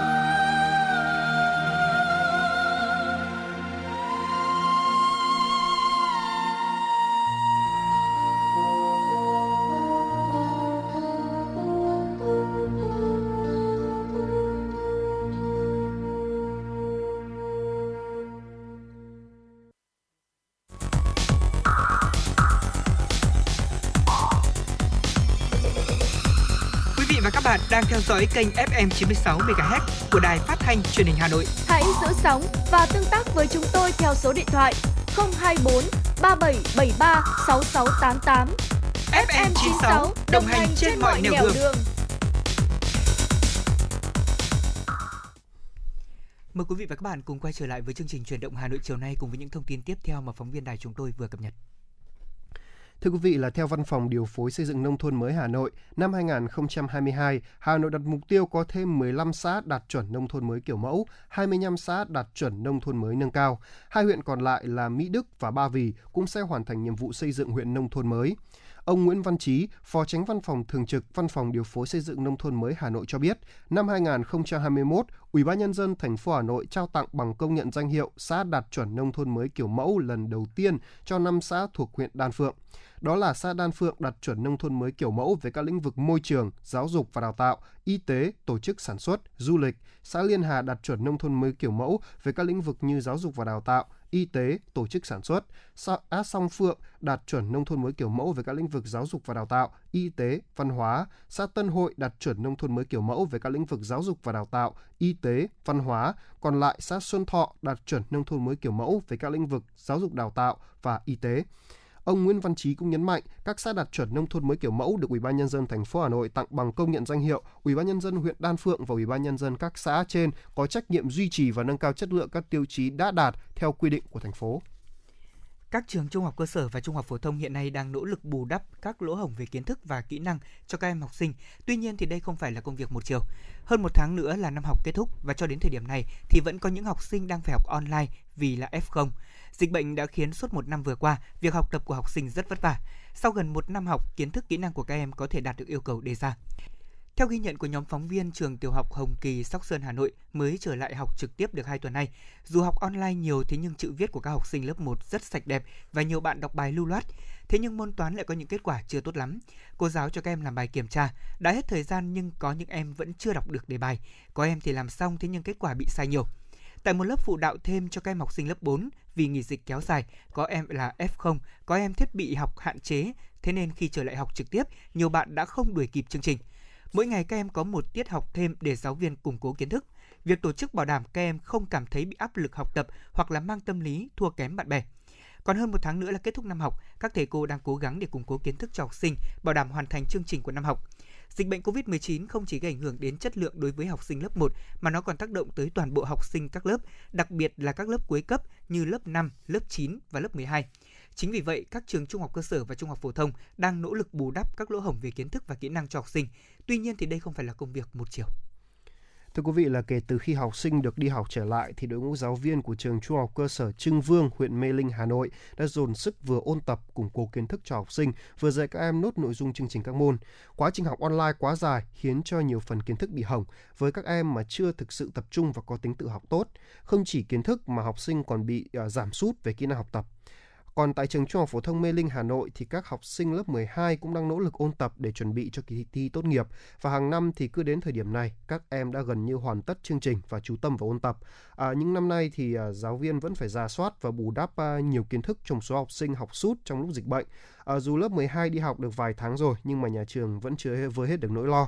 Tại buổi làm việc mới đây với cả Bộ Giáo dục và Đào tạo thì lãnh đạo Sở Giáo dục và Đào tạo Hà Nội cho biết là Hà Nội sẽ sử dụng hết quỹ thời gian năm học để có thể ôn tập cho học sinh.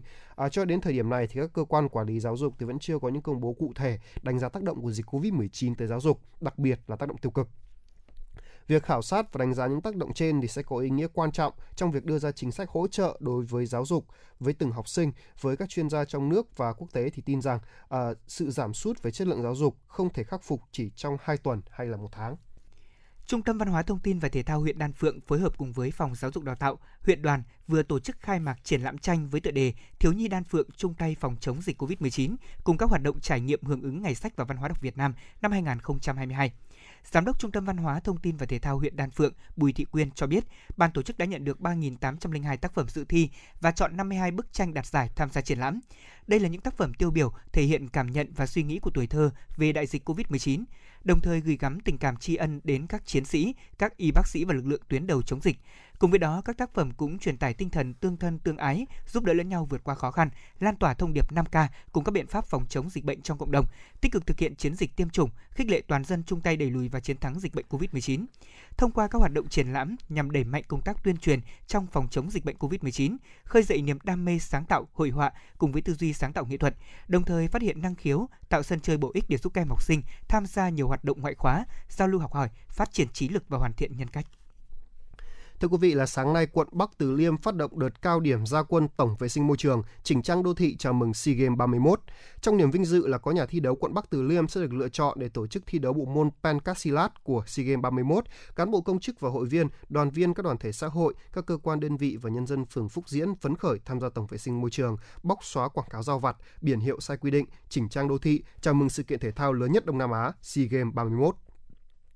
Sau đợt gia quân thì Bắc Từ Liêm kêu gọi các tầng lớp nhân dân tích cực thể hiện tình yêu Hà Nội bằng những hành động thiết thực, duy trì cảnh quan môi trường đô thị xanh, sạch, đẹp, văn minh, góp phần lan tỏa hình ảnh một Hà Nội văn minh, thanh lịch, hiện đại, hướng tới một SEA Games thành công, ấn tượng, an toàn, hòa bình, hữu nghị. Quý vị thân mến, vừa rồi là một số những thông tin mà phóng viên chúng tôi vừa cập nhật. Còn bây giờ chúng ta sẽ cùng quay trở lại không gian âm nhạc trước khi đến với những nội dung tiếp theo của chương trình.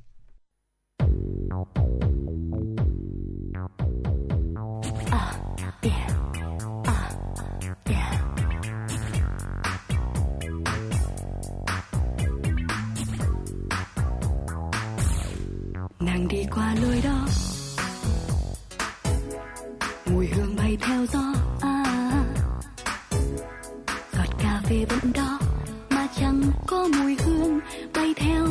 bàn chân. Nàng đi qua lối đó. Nhiều anh hay đứng ngó. À, giọt cà phê tôi uống. Ô thật chẳng làm sao. Hương phai tự thuở nàng. Nàng thật dịu dàng như làn mây. Qua ngã tư này mang về đây mùa thu lá rơi đầy.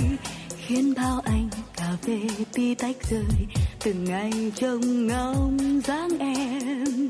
Vì nụ cười đó ngỡ như hoa cười, vì một làn tóc ngỡ như mây trời. Hình dáng ấy qua đây từng ngày mây trôi lạc loài, bao anh bao anh đắm say. Vì nụ cười đó và rồi từng bước bước chân tuyệt vời hình dáng ấy như mây từ trời qua đây từng chiều bao anh bao anh ngất ngây nàng đi qua lối đó à. mùi hương bay theo gió à, à. giọt cà phê vẫn đó mà chẳng có mùi hương bay theo đôi bàn chân nàng đi qua lối đó. Nhiều anh hay đứng ngó. À, à, à, à. giọt cà phê tôi uống. Ô thật chẳng làm sao hương phai tự thuở nào. Nàng thật dịu dàng như làn mây qua ngã tư này mang về đây mùa thu lá rơi đầy khiến bao anh cà phê tí tách rơi từng ngày trông ngóng dáng em. Vì nụ cười đó ngỡ như hoa cười. Vì một làn tóc ngỡ như mây trời. Hình dáng ấy qua đây, từng ngày, mây trôi, lạc loài. Bao anh bao anh đắm say. Vì nụ cười đó ngỡ như quen rồi. Và rồi từng bước bước chân tuyệt hình dáng ấy như mây, từ trời qua đây từng chiều, bao anh bao anh ngất ngây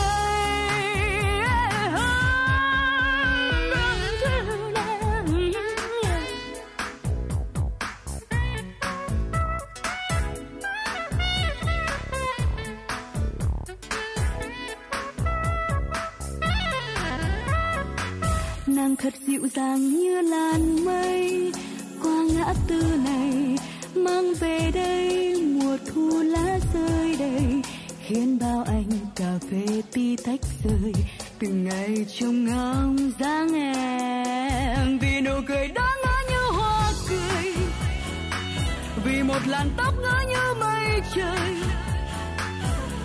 Hình dáng ấy qua đây, từng ngày mây trôi lạc loài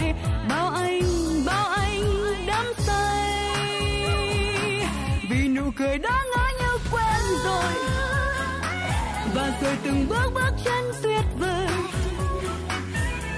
Hình dáng ấy như mây từ trời qua đây từng chiều. Bao anh bao anh ngất ngây. Vì nụ cười đó ngỡ như hoa cười vì một làn tóc ngỡ như mây trời. Hình dáng ấy qua đây mây trôi lạc loài, bao anh bao anh đắm say. Vì nụ cười đó ngỡ như quen rồi, và rồi từng bước bước chân tuyệt vời. Hình dáng ấy như mây từ trời qua đây từng chiều, bao anh bao anh ngất ngây.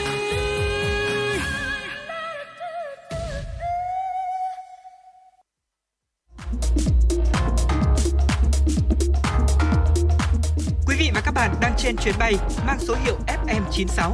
Hãy thư giãn, chúng tôi sẽ cùng bạn trên mọi cung đường. Hãy giữ sóng và tương tác với chúng tôi theo số điện thoại 024 3773 6688.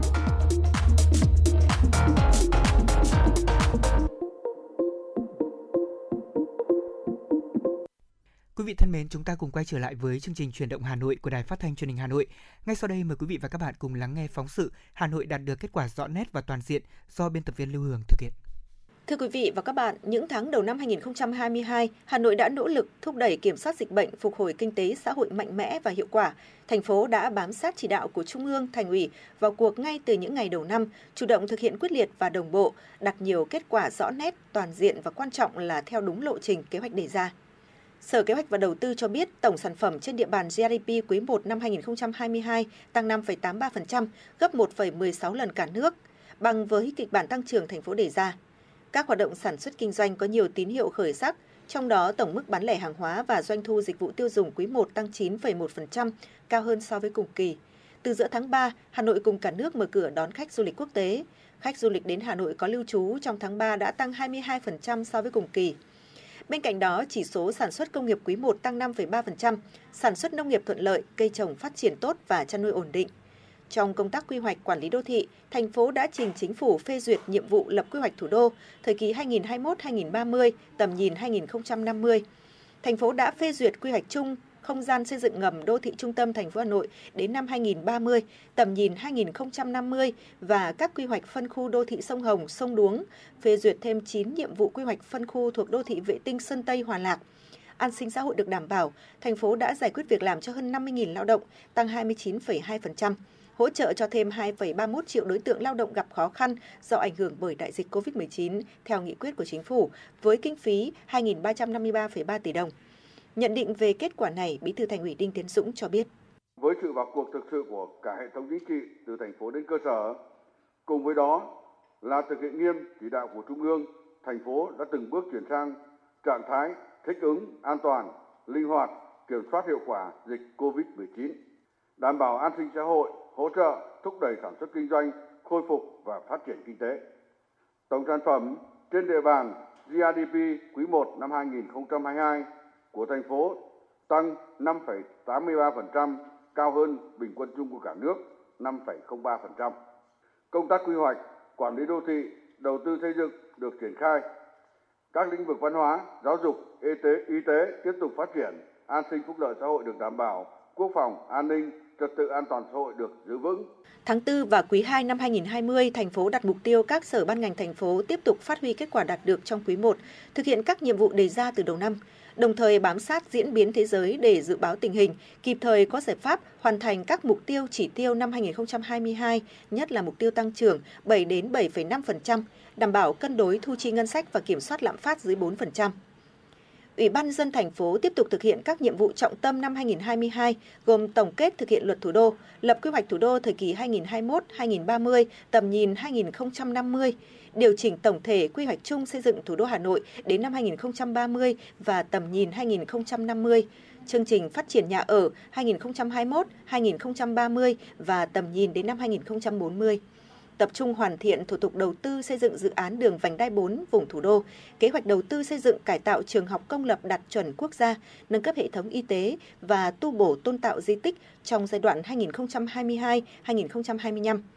Phó Chủ tịch Ủy ban nhân dân thành phố Dương Đức Tuấn cho biết. Riêng lĩnh vực văn hóa, nền tảng ờ, theo suốt một quá trình quản lý cũng hết sức là phức tạp. Ví dụ như kiểm soát các khu 1, khu 2 của các di tích, các cấp độ. Đối với chúng ta thì di tích quốc gia, di tích cấp thành phố, thậm chí phải giả soát những di tích mà chưa được xếp hạng. Ờ, mặc dù là cũng quá trình lịch sử thì các di tích này cũng rất là quan trọng. Tuy nhiên là quá trình thì cũng đã bị xâm hại rồi quản lý thì nó phức tạp trong cái nền tảng mà nó gọi là kiểm diện di tích rồi thẩm định di tích để tiến tới ờ, phân loại chính xác trên cơ sở đó mới xác định các vùng ưu tiên trọng tâm trọng điểm. Ờ, riêng lĩnh vực này thì rất là quan trọng. Còn đối với y tế thì chúng ta có kinh nghiệm từ cái dịp đại dịch Covid-19 chúng ta biết đầu tư vào vùng nào hiệu quả và liên thông các cấp y tế, từ trung ương xuống địa phương, thậm chí xuống tận à, khu vực đơn vị xã, phường và thậm chí cả mạng lưới lưu động liên quan tới các cơ sở phân bố tại cơ sở phía dưới. Thành phố cũng thực hiện có hiệu quả các giải pháp phục hồi phát triển kinh tế xã hội, tháo gỡ khó khăn cho doanh nghiệp, đẩy mạnh sản xuất kinh doanh, thực hiện miễn giảm thuế, hỗ trợ lãi vay, hỗ trợ người lao động theo nghị quyết của chính phủ, đẩy nhanh tiến độ triển khai thực hiện các công trình trọng điểm, thúc đẩy giải ngân vốn đầu tư công. Bên cạnh đó, thành phố đảm bảo cung cầu hàng nguyên nhiên liệu phục vụ sản xuất và xây dựng, chuỗi cung ứng, đẩy mạnh sản xuất công nghiệp, kiểm soát giá cả thị trường, đảm bảo an toàn vệ sinh thực phẩm, chuẩn bị cho công tác phòng chống thiên tai mùa mưa bão. Một trong những nhiệm vụ trọng tâm trong thời gian tới của thành phố là tập trung công tác chuẩn bị phục vụ tổ chức SEA Games 31, tăng cường quản lý các hoạt động văn hóa thể thao du lịch gắn với an toàn phòng chống dịch COVID-19, chuẩn bị tốt các điều kiện phục vụ các kỳ thi trung học phổ thông năm học 2021-2022 và tuyển sinh các lớp đầu cấp của năm học 2022-2023 thành phố yêu cầu đảm bảo an ninh, trật tự an toàn xã hội, an toàn giao thông, nhất là dịp tổ chức SEA Games 31, tăng cường đấu tranh chấn áp các loại tội phạm, vi phạm pháp luật và tệ nạn xã hội, chủ động phòng ngừa cháy nổ, nhất là tại các lễ hội, cơ sở sản xuất kinh doanh và khu dân cư. Đẩy mạnh thực hiện đề án về ứng dụng dữ liệu dân cư, định danh và xác thực điện tử phục vụ chuyển đổi số quốc gia. Thời gian tới, thành phố tiếp tục tăng cường kỷ luật kỷ cương hành chính, kỷ luật công vụ, tổ chức thực hiện hiệu quả chủ đề năm 2022, kỷ cương, trách nhiệm, hành động sáng tạo, phát triển. Quý vị và các bạn thân mến, quý vị thính giả đang theo dõi chương trình Chuyển động Hà Nội chiều của Đài Phát thanh và Truyền hình Hà Nội. Chỉ đạo nội dung nhà báo Nguyễn Kim Khiêm, chỉ đạo sản xuất Nguyễn Tiến Dũng, đạo diễn và biên tập Xuân Luyến, Lưu Hường, kỹ thuật viên Kim Thoa, thư ký Kim Dung. Trước khi đến với những phần tin trực tiếp à, tiếp theo của chương trình, chúng tôi xin mời quý vị thính giả cùng thư giãn với một giai điệu âm nhạc.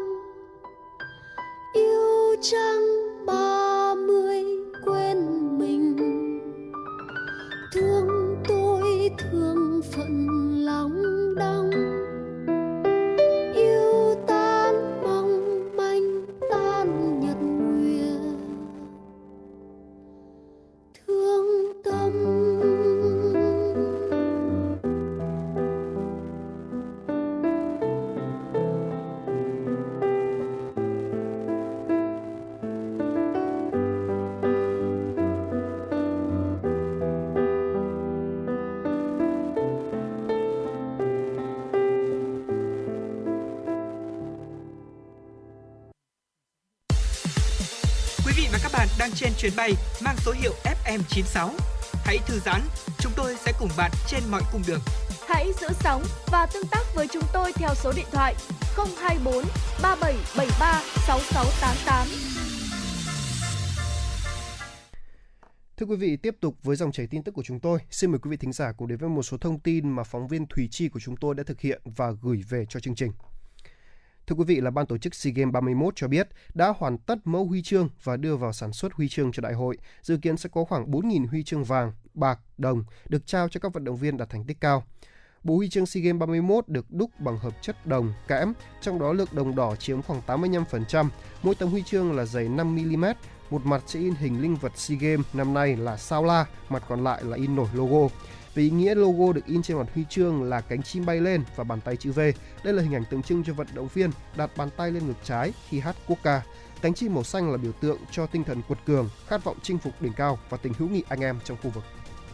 Thưa quý vị, gần 3 tuần nữa thì lễ khai mạc Đại hội Thể thao Đông Nam Á SEA Games 31 sẽ chính thức được diễn ra. Buổi lễ sẽ được tổ chức tại sân vận động quốc gia Mỹ Đình, Hà Nội. Đây là sự kiện quan trọng mở màn cho chuỗi sự kiện thể thao văn hóa lớn nhất của khu vực trong năm nay. Lễ khai mạc SEA Games 31 sẽ kéo dài trong thời gian 120 phút với khoảng 3.000 diễn viên nghệ sĩ, hứa hẹn sẽ mang đến cho khán giả trong nước và quốc tế một câu chuyện về tầm vóc, văn hóa, truyền thống của con người Việt Nam, lan tỏa tinh thần hình ảnh đẹp nhất cũng như truyền tải thông điệp của đại hội. Lúc này thì công tác chuẩn bị cho lễ khai mạc của SEA Games đang được gấp rút hoàn thiện những khâu cuối cùng. Hơn 1.000 diễn viên múa tập luyện ngày đêm, những nhà thiết kế trang phục hàng đầu hối hả may trang phục, những công trình nghệ thuật chiếu hiện đại đang được lắp đặt giai đoạn cuối cùng. Những sân vận động và những nhà thi đấu đang được sửa sang xây mới, tất cả đang rất nỗ lực cho ngày khai mạc SEA Games 31 và một kỳ đại hội thể thao nhiều dấu ấn và thành công. Thưa quý vị là tại đỉnh Kim Ngân, số 4244 Hàng Bạc, quận Hoàn Kiếm, Ban Quản lý Hồ Hoàn Kiếm và phố cổ Hà Nội khai mạc chuỗi hoạt động văn hóa chào mừng 47 năm ngày giải phóng miền Nam thống nhất đất nước, tôn vinh quảng bá các giá trị văn hóa làng nghề gắn với phố nghề Hà Nội. Điểm nhấn của chuỗi hoạt động này là triển lãm đào xá, giữ hồn thanh âm Việt, giới thiệu một số sản phẩm là nhạc cụ truyền thống làng nghề đào xá, huyện Ứng Hòa, ngoại thành Hà Nội. Tại Trung tâm Giao lưu Văn hóa phố cổ Hà Nội, số 50 Đào Duy Từ, phường Hàng Buồm, diễn ra các triển lãm tư liệu chủ đề nhạc công và âm nhạc cổ truyền Việt Nam, giới thiệu 60 bức ảnh chụp tại Việt Nam giai đoạn cuối thế kỷ 19, khoảng năm 1870-1899, được sưu tầm và phục chế kỹ thuật số từ nhiều nguồn tư liệu trong và ngoài nước. Thưa quý vị và cũng trong thời gian này thì rất nhiều điểm đến di sản giao lưu văn hóa phố cổ cũng đồng loạt khởi động chuỗi hoạt động văn hóa đặc sắc hấp dẫn. Theo đó, tại Trung tâm Thông tin Văn hóa Hồ Gươm, số 2 Lê Thái Tổ, Hàng Trống, trưng bày và giới thiệu tranh cổ động chào mừng kỷ niệm 47 năm ngày giải phóng miền Nam thống nhất đất nước 30 tháng 4, ngày Quốc tế Lao động mùng 1 tháng 5 và 132 năm ngày sinh Chủ tịch Hồ Chí Minh. Tại Trung tâm Văn hóa Nghệ thuật Hội quán Quảng Đông, số 22 Hàng Buồm, phường Hàng Buồm có trưng bày tư liệu về hiện vật ký ức 22 Hàng Buồm và ký ức sông Tô, giới thiệu về một trong những con phố tiêu biểu nhất của thành phố nằm bên bờ sông, nơi chuyên buôn bán những vật tư liên quan đến thuyền bè. Tại Trung tâm Thông tin Di sản phố cổ Hà Nội ở đền Quan Đế số 28 phố Hàng Buồm, Ban quản lý Hồ Hoàn Kiếm và phố cổ Hà Nội phối hợp cùng với đơn vị du lịch của tỉnh Phú Yên giới thiệu các sản phẩm du lịch đặc trưng của Hà Nội và Phú Yên đến với du khách thủ đô và cả nước. Không gian quảng bá nghề đan lát truyền thống Vinh Ba của tỉnh Phú Yên. Tại không gian đi bộ khu vực Hồ Hoàn Kiếm và phụ cận có triển lãm ảnh với chủ đề Việt Nam một giải yêu thương cùng nhiều hoạt động biểu diễn nghệ thuật dân gian và đương đại. Thưa quý vị, ờ, Vừa rồi là một số thông tin chúng tôi muốn gửi đến cho quý vị. Còn ngay bây giờ, xin mời quý vị thính giả cùng đến với không gian âm nhạc của FM 96.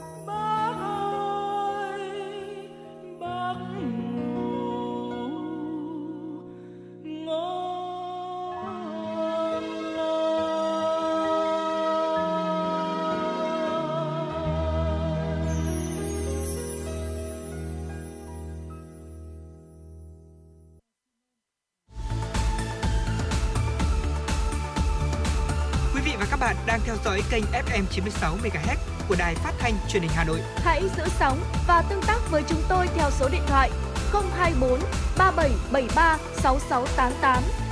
FM 96 đồng hành trên mọi nẻo đường.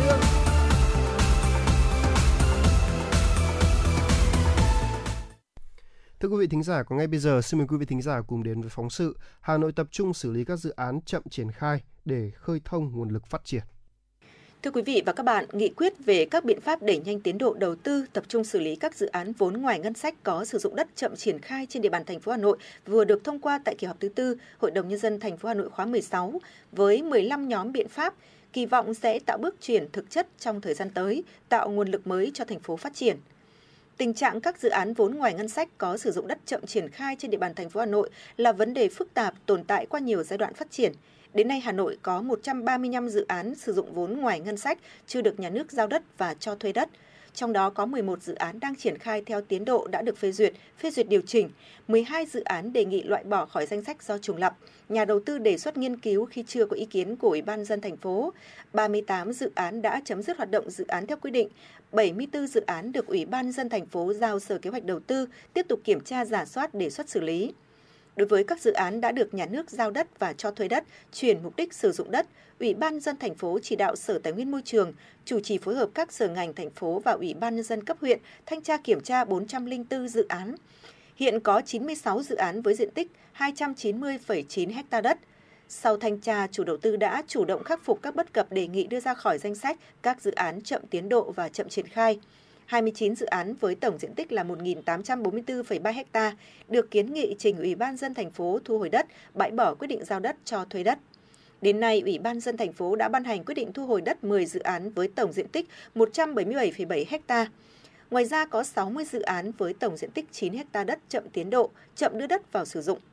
Ủy ban dân thành phố quyết định gia hạn sử dụng đất 24 tháng và chủ đầu tư phải nộp thêm cho nhà nước khoản tiền tương ứng với mức tiền sử dụng đất, tiền thuê đất đối với thời gian gia hạn 24 tháng.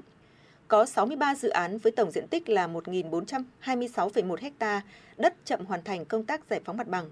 20 dự án với tổng diện tích là 92,1 ha đất chậm hoàn thành việc thực hiện nghĩa vụ tài chính. 136 dự án có các vi phạm khác đã kiến nghị và đề xuất các biện pháp xử lý cụ thể tại kết luận thanh tra đối với từng dự án. Tính đến ngày 31 tháng 3 năm 2022, Ủy ban dân thành phố đã chỉ đạo Cục Thuế thành phố kiểm tra giả soát đối với 170 dự án chậm thực hiện nghĩa vụ tài chính, trong đó có 136 dự án đã hoàn thành nghĩa vụ tài chính về đất với tổng số tiền 22.247 tỷ đồng, 34 dự án còn nợ 3.330 tỷ đồng. Kết quả trên cho thấy sự quyết liệt trong xử lý đã có tác động tích cực. Trước hết là các chủ đầu tư đã chủ động hoàn thiện các thủ tục đầu tư, tập trung nguồn lực, khắc phục khó khăn, đẩy nhanh tiến độ đưa đất vào sử dụng, thực hiện dự án đầu tư, nộp tiền sử dụng đất, tiền thuê đất vào ngân sách nhà nước theo quy định. Tuy nhiên, công tác quản lý các dự án vốn ngoài ngân sách có sử dụng đất và việc triển khai kiểm tra xử lý các dự án chậm tiến độ, chậm triển khai trên địa bàn thành phố còn có những tồn tại tình hình vi phạm về đất đai của các tổ chức được nhà nước giao đất, cho thuê đất, chuyển mục đích sử dụng đất để thực hiện dự án trên địa bàn thành phố vẫn còn. Nhiều dự án chậm tiến độ và chậm triển khai, một số dự án vi phạm pháp luật về đầu tư, quy hoạch đất đai, thuế, xây dựng đã được giả soát, kiểm tra và đề xuất các biện pháp xử lý nhưng vẫn còn tình trạng vi phạm kéo dài, không được xử lý dứt điểm, không đưa đất vào sử dụng. Một số nhà đầu tư có biểu hiện giữ đất, không thực hiện các thủ tục để triển khai. Một số dự án phát triển nhà ở thương mại, xây dựng đô thị mới đã thực hiện huy động vốn từ các đối tác tham gia hoặc từ người mua nhà nhưng chậm triển khai, không bàn giao nhà đúng tiến độ, cam kết, dẫn đến tranh chấp khiếu kiện kéo dài, gây bức xúc trong nhân dân. Ngoài ra, công tác phối hợp của các sở ngành địa phương trong việc theo dõi, báo cáo tiến độ thực hiện dự án của chủ đầu tư chưa được kịp thời và thiếu đồng bộ công tác thanh tra kiểm tra hậu kiểm các dự án đầu tư đã được chú trọng thực hiện và phát hiện nhiều trường hợp vi phạm, nhưng kết quả xử lý đối với các chủ đầu tư, các dự án vi phạm còn chưa quyết liệt. Về vấn đề này, ông Dương Đức Tuấn, Phó Chủ tịch Ủy ban nhân dân thành phố cho biết. Tiếp thu ý kiến kết luận của hội nghị Ban chấp hành Đảng bộ thành phố, nghị quyết của Hội đồng dân thành phố, Ủy ban thành phố cũng sẽ hoàn thiện và chính thức ban hành kế hoạch để các đơn vị triển khai thực hiện. Trong khi hoàn thiện kế hoạch cũng sẽ tiếp tục tiếp thu ý kiến đóng góp của các đại biểu để chuẩn hóa nội dung như việc ra soát đảm bảo nguồn cân đối của ngân sách cấp huyện đáp ứng yêu cầu các dự án đầu tư được triển khai đồng bộ, hoàn thành theo tiến độ, tuyệt đối không để phát sinh nợ động xây dựng cơ bản. Chỉ triển khai đầu tư xây dựng và bố trí vốn ngân sách thành phố hỗ trợ cho từng dự án đầu tư cụ thể khi đã đảm bảo thủ tục, đảm bảo nguồn vốn đối ứng của các huyện. Theo ông Phạm Đình Đoàn, đại biểu Hội đồng Nhân dân thành phố, mấu chốt vấn đề là việc xây dựng kế hoạch lập dự án còn sơ sài, chưa tính kỹ hoặc vội vàng nên dẫn đến việc nhiều dự án sử dụng đất chậm triển khai. Do đó cần có chế tài rõ, đặc biệt là đội ngũ nhân lực ở các ban quản lý dự án cần có hướng xử lý tận gốc vấn đề. Ông Nguyễn Văn Luyến, Tổng Giám đốc Tổng Công ty Đầu tư Phát triển Hạ tầng Đô thị UDIC cho rằng các cơ quan ban ngành cần phân định rõ từng hạng mục công trình dự án nguyên nhân chậm triển khai. Bên cạnh đó, cần quản lý sát sao hơn công tác đấu thầu, đấu giá các dự án, tránh tình trạng chủ đầu tư không đủ năng lực trúng thầu. Bí thư huyện ủy Sóc Sơn Phạm Quang Thanh nêu quan điểm đối với các dự án chậm triển khai sau 24 tháng thì dứt khoát phải thu hồi. Nếu chúng ta không có cơ chế thu hồi dự án từ nhà đầu tư cũ, giao lại dự án cho nhà đầu tư mới rõ ràng, nhanh, kịp thời, thì dự án đó lại thành dự án treo. Đồng thời, thành phố phải quản lý sát sao hơn công tác đấu thầu, đấu giá các dự án, tránh tình trạng chủ đầu tư không đủ năng lực thực sự để triển khai.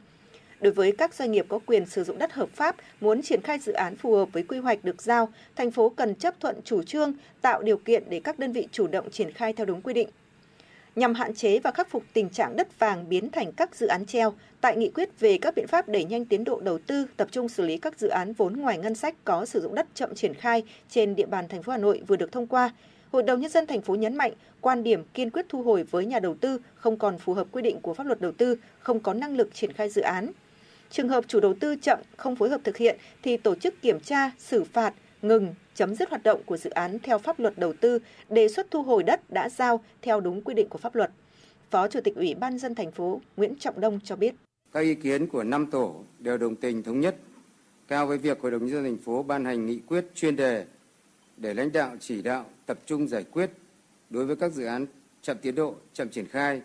Đây là à, chủ trương đúng và chúng rất cần thiết kịp thời trong thời điểm hiện nay và kiên quyết quyết tâm triển khai thực hiện.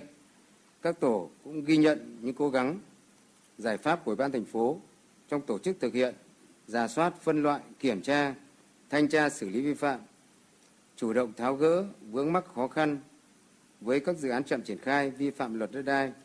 Có thể nói, việc ban hành nghị quyết vào thời điểm này là cần thiết để thúc đẩy các dự án vốn ngoài ngân sách có sử dụng đất chậm triển khai. Trong thời điểm hiện nay, khi các quy hoạch trên địa bàn thành phố đã cơ bản được phê duyệt, thì việc quản lý sử dụng lại càng đặt ra yêu cầu cấp thiết và nếu làm tốt, đây sẽ là nguồn lực quan trọng để Hà Nội phát triển.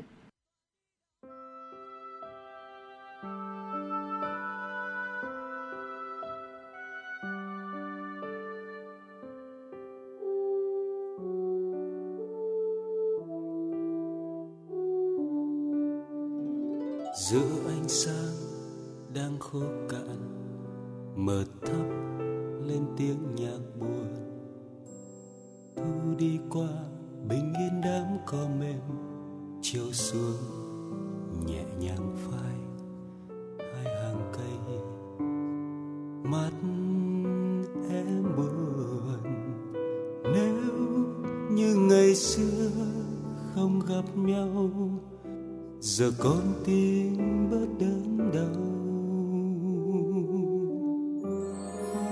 yêu nhau bao lâu rồi? Ngày đó vội vã giấc mơ. Nay trong nhau lòng vẫn thấy cô đơn. Mùa thu thả ngàn lá nơi vòng tay. Sao xuyên một thời? Hãy nói mình yêu nhau một lần cuối rồi cho những khoảng trời hạnh phúc nhạt nhòa đôi tay níu giữ.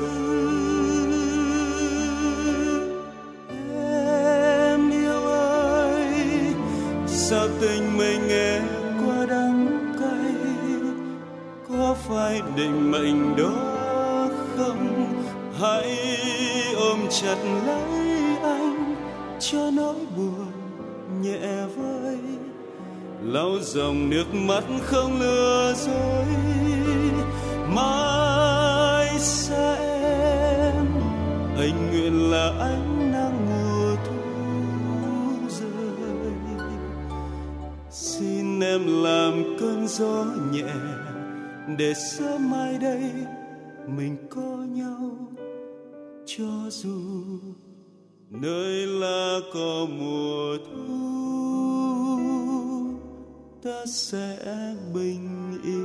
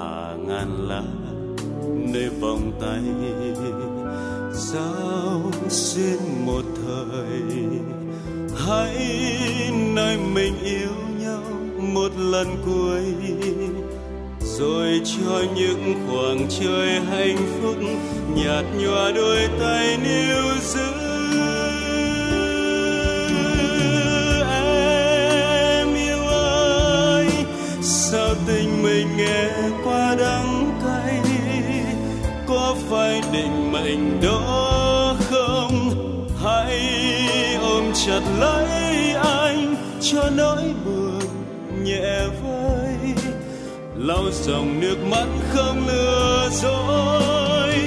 Mai xa em anh nguyện là ánh nắng mùa thu rơi. Xin em làm cơn gió nhẹ, để sớm mai đây mình có nhau. Cho dù nơi là có mùa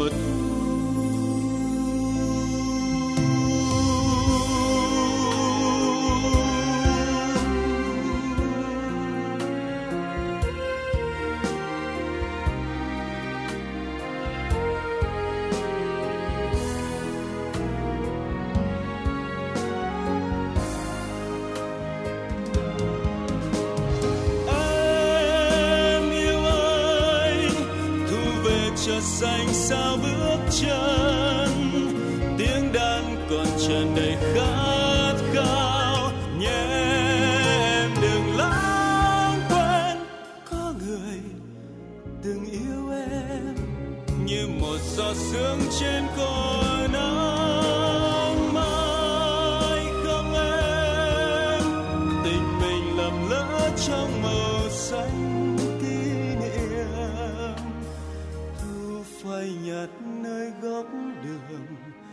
ngày đó xa xôi, mình đến bên nhau, trọn đời.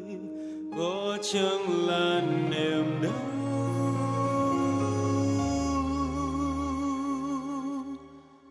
khiến ta rời nhau?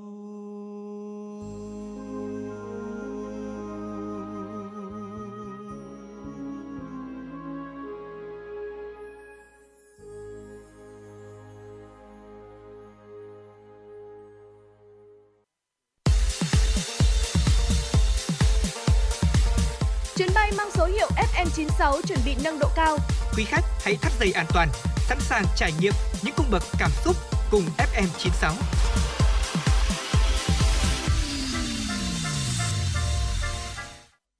Thưa quý vị và các bạn, thời gian vừa qua, thành phố Hà Nội luôn quan tâm đẩy mạnh và nâng cao chất lượng dịch vụ công trực tuyến mức độ 3-4, qua đó mang lại nhiều tiện ích, góp phần vào cải cách hành chính, đáp ứng sự mong đợi của người dân và doanh nghiệp. Đến nay, tổng số thủ tục hành chính của thành phố Hà Nội là 1.843, trong đó có 1.685 thủ tục đủ điều kiện để triển khai dịch vụ công mức độ 3-4. Tổng số thủ tục hành chính mức độ 3-4 của thành phố đã tích hợp lên cổng dịch vụ công quốc gia là 266. Theo Phó Chủ tịch Ủy ban dân huyện Phú Xuyên Nguyễn Mạnh Huy, số người dân doanh nghiệp thực hiện dịch vụ công trực tuyến ngày càng tăng. Năm 2021, huyện tiếp nhận 305 hồ sơ trực tuyến mức độ 3-4, nhưng từ đầu năm 2022 đến nay đã tiếp nhận 428 hồ sơ. Để nâng cao tỷ lệ người dân tiếp cận và sử dụng dịch vụ công trực tuyến, huyện đã chú trọng tuyên truyền tiện ích việc sử dụng dịch vụ công trực tuyến mức độ 3-4 bằng các hình thức, thông tin thường xuyên trên chuyên mục cải cách hành chính của Cổng Thông tin Điện tử huyện, trên đài truyền thanh huyện, các xã thị trấn, phát tờ rơi, treo băng rôn khẩu hiệu. Trước tình hình dịch COVID-19 diễn biến phức tạp, nhiều đơn vị cũng đã chủ động triển khai các tiện ích của dịch vụ công trực tuyến tới người dân. Điển hình như từ tháng 1 năm 2022, Bộ phận một cửa Ủy ban dân quận Ba Đình đã có sáng kiến đăng ký đặt hẹn trực tuyến cho công dân khi có nhu cầu làm thủ tục hành chính. Công dân có thể truy cập cổng thông tin điện tử của quận www.badinh.hanoi.gov.vn vào mục đăng ký hẹn trực tuyến tại bộ phận một cửa để kê khai thông tin và đặt thời gian muốn làm thủ tục. Tại quận Nam Từ Liêm, công tác này cũng được thực hiện rất hiệu quả đến từng địa bàn cơ sở. Ông Đỗ Đức Thông, Phó Chủ tịch Ủy ban dân phường Mễ Trì, quận Nam Từ Liêm cho biết. Đối với cái việc à, thực hiện à, cải cách hành chính nói chung tại trụ sở ủy ban phường ấy và cái việc tiếp nhận hồ sơ và trả kết quả theo mức độ 3, mức độ 4 theo đúng hướng dẫn à, trong các quy định về phòng chống dịch cũng như hướng dẫn của ủy ban nhân quận Nam Từ Liêm thì ủy ban nhân dân phường quán triệt cái nội dung này đến tất cả các cán bộ trên hệ thống loa truyền thanh cũng như là cái các cái tờ rơi ở đây thì có cái tuyên truyền không phải chỉ đến thời gian dịch đâu mà trước đó chúng tôi đã tuyên truyền rất là nhiều về các nội dung của cải cách mức độ 3, mức độ 4 thì đây là một cái yêu cầu rất là quan trọng của thành phố cũng như của quận để đảm bảo cái việc mà thực hiện các cái nhiệm vụ à, chung à, cho toàn bộ địa bàn. Bà Nguyễn Hương Sơn, công chức bộ phận một cửa, Ủy ban dân quận Ba Đình cho biết, khi tiếp nhận thông tin, nếu thấy thủ tục công dân muốn làm có thể thực hiện trực tuyến, thì cán bộ tiếp nhận sẽ hướng dẫn để họ biết. Một số người sau khi được hướng dẫn đã chọn làm online, không phải đi lại nhiều, tránh tập trung đông người. Còn bà Nguyễn Thị Oanh và ông Tạ Đắc Ngọ ở quận Nam Từ Liêm thì chia sẻ, nhờ được hướng dẫn thủ tục trích lục khai sinh, có thể làm trực tuyến hoàn toàn, không phải đi nộp hồ sơ và nhận kết quả qua đường bưu điện, người dân cảm thấy rất tiện lợi, tiết kiệm được nhiều thời gian và công sức. Bà Nguyễn Thị Oanh và ông Tạ Đắc Ngọ cho biết. Tôi đã được ờ, ờ, nghe về ờ, cái khai trực tuyến online này rồi. Ừ, sau đó thì khi mà đến phường thì được các anh chị hướng dẫn cụ thể lại thì nếu như mà khi mà làm thủ tục thì tôi cũng có thể là tìm hiểu online trước hoặc khai trên đấy trước cũng được sau đó có thể đến phường để lấy các giấy tờ làm trực tuyến ấy thì sẽ, sẽ rất thuận tiện cho người dân và cả cán bộ của phường nữa theo kế hoạch số 285 ngày 13 tháng 12 năm 2021 của Ủy ban dân thành phố Hà Nội, đến hết năm 2025, tối thiểu 80% thủ tục hành chính của thành phố có đủ điều kiện được cung cấp trực tuyến mức độ 3-4, ít nhất 80% thủ tục hành chính cung cấp dịch vụ công trực tuyến mức độ 3-4 của thành phố được tích hợp, cung cấp trên cổng dịch vụ công quốc gia. Hết năm 2025, tỷ lệ hồ sơ giải quyết trực tuyến mức độ 3-4 trên tổng hồ sơ của thành phố đạt tối thiểu 50%.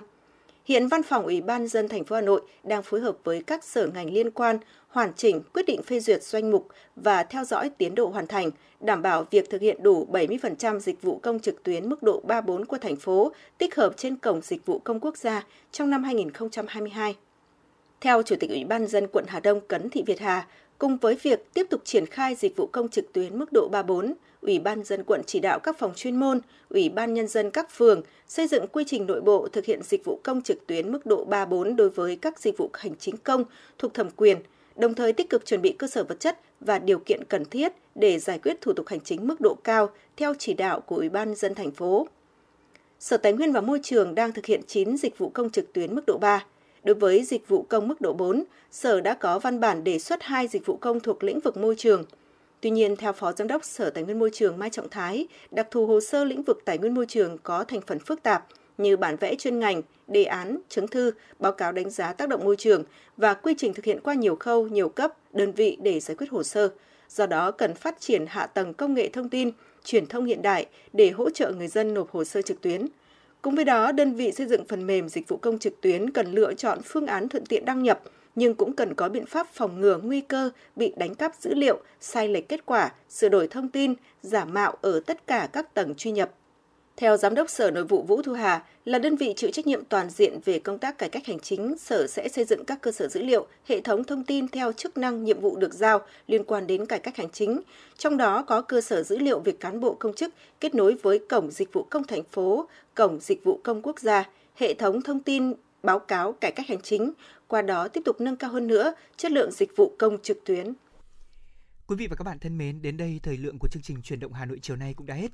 Quý vị và các bạn hãy cùng ghi nhớ số điện thoại nóng của kênh FM 96 Đài Phát thanh Truyền hình Hà Nội 024 3773 6688. Hãy tương tác với chúng tôi để chia sẻ những vấn đề mà quý vị và các bạn quan tâm, những điều cần chia sẻ và cả những mong muốn được gửi tặng bạn bè người thân của mình một món quà âm nhạc hay là một lời nhắn gửi yêu thương quý vị nhé. Còn bây giờ thì những người thực hiện chương trình kính chào tạm biệt và hẹn gặp lại quý vị trong chương trình ngày mai.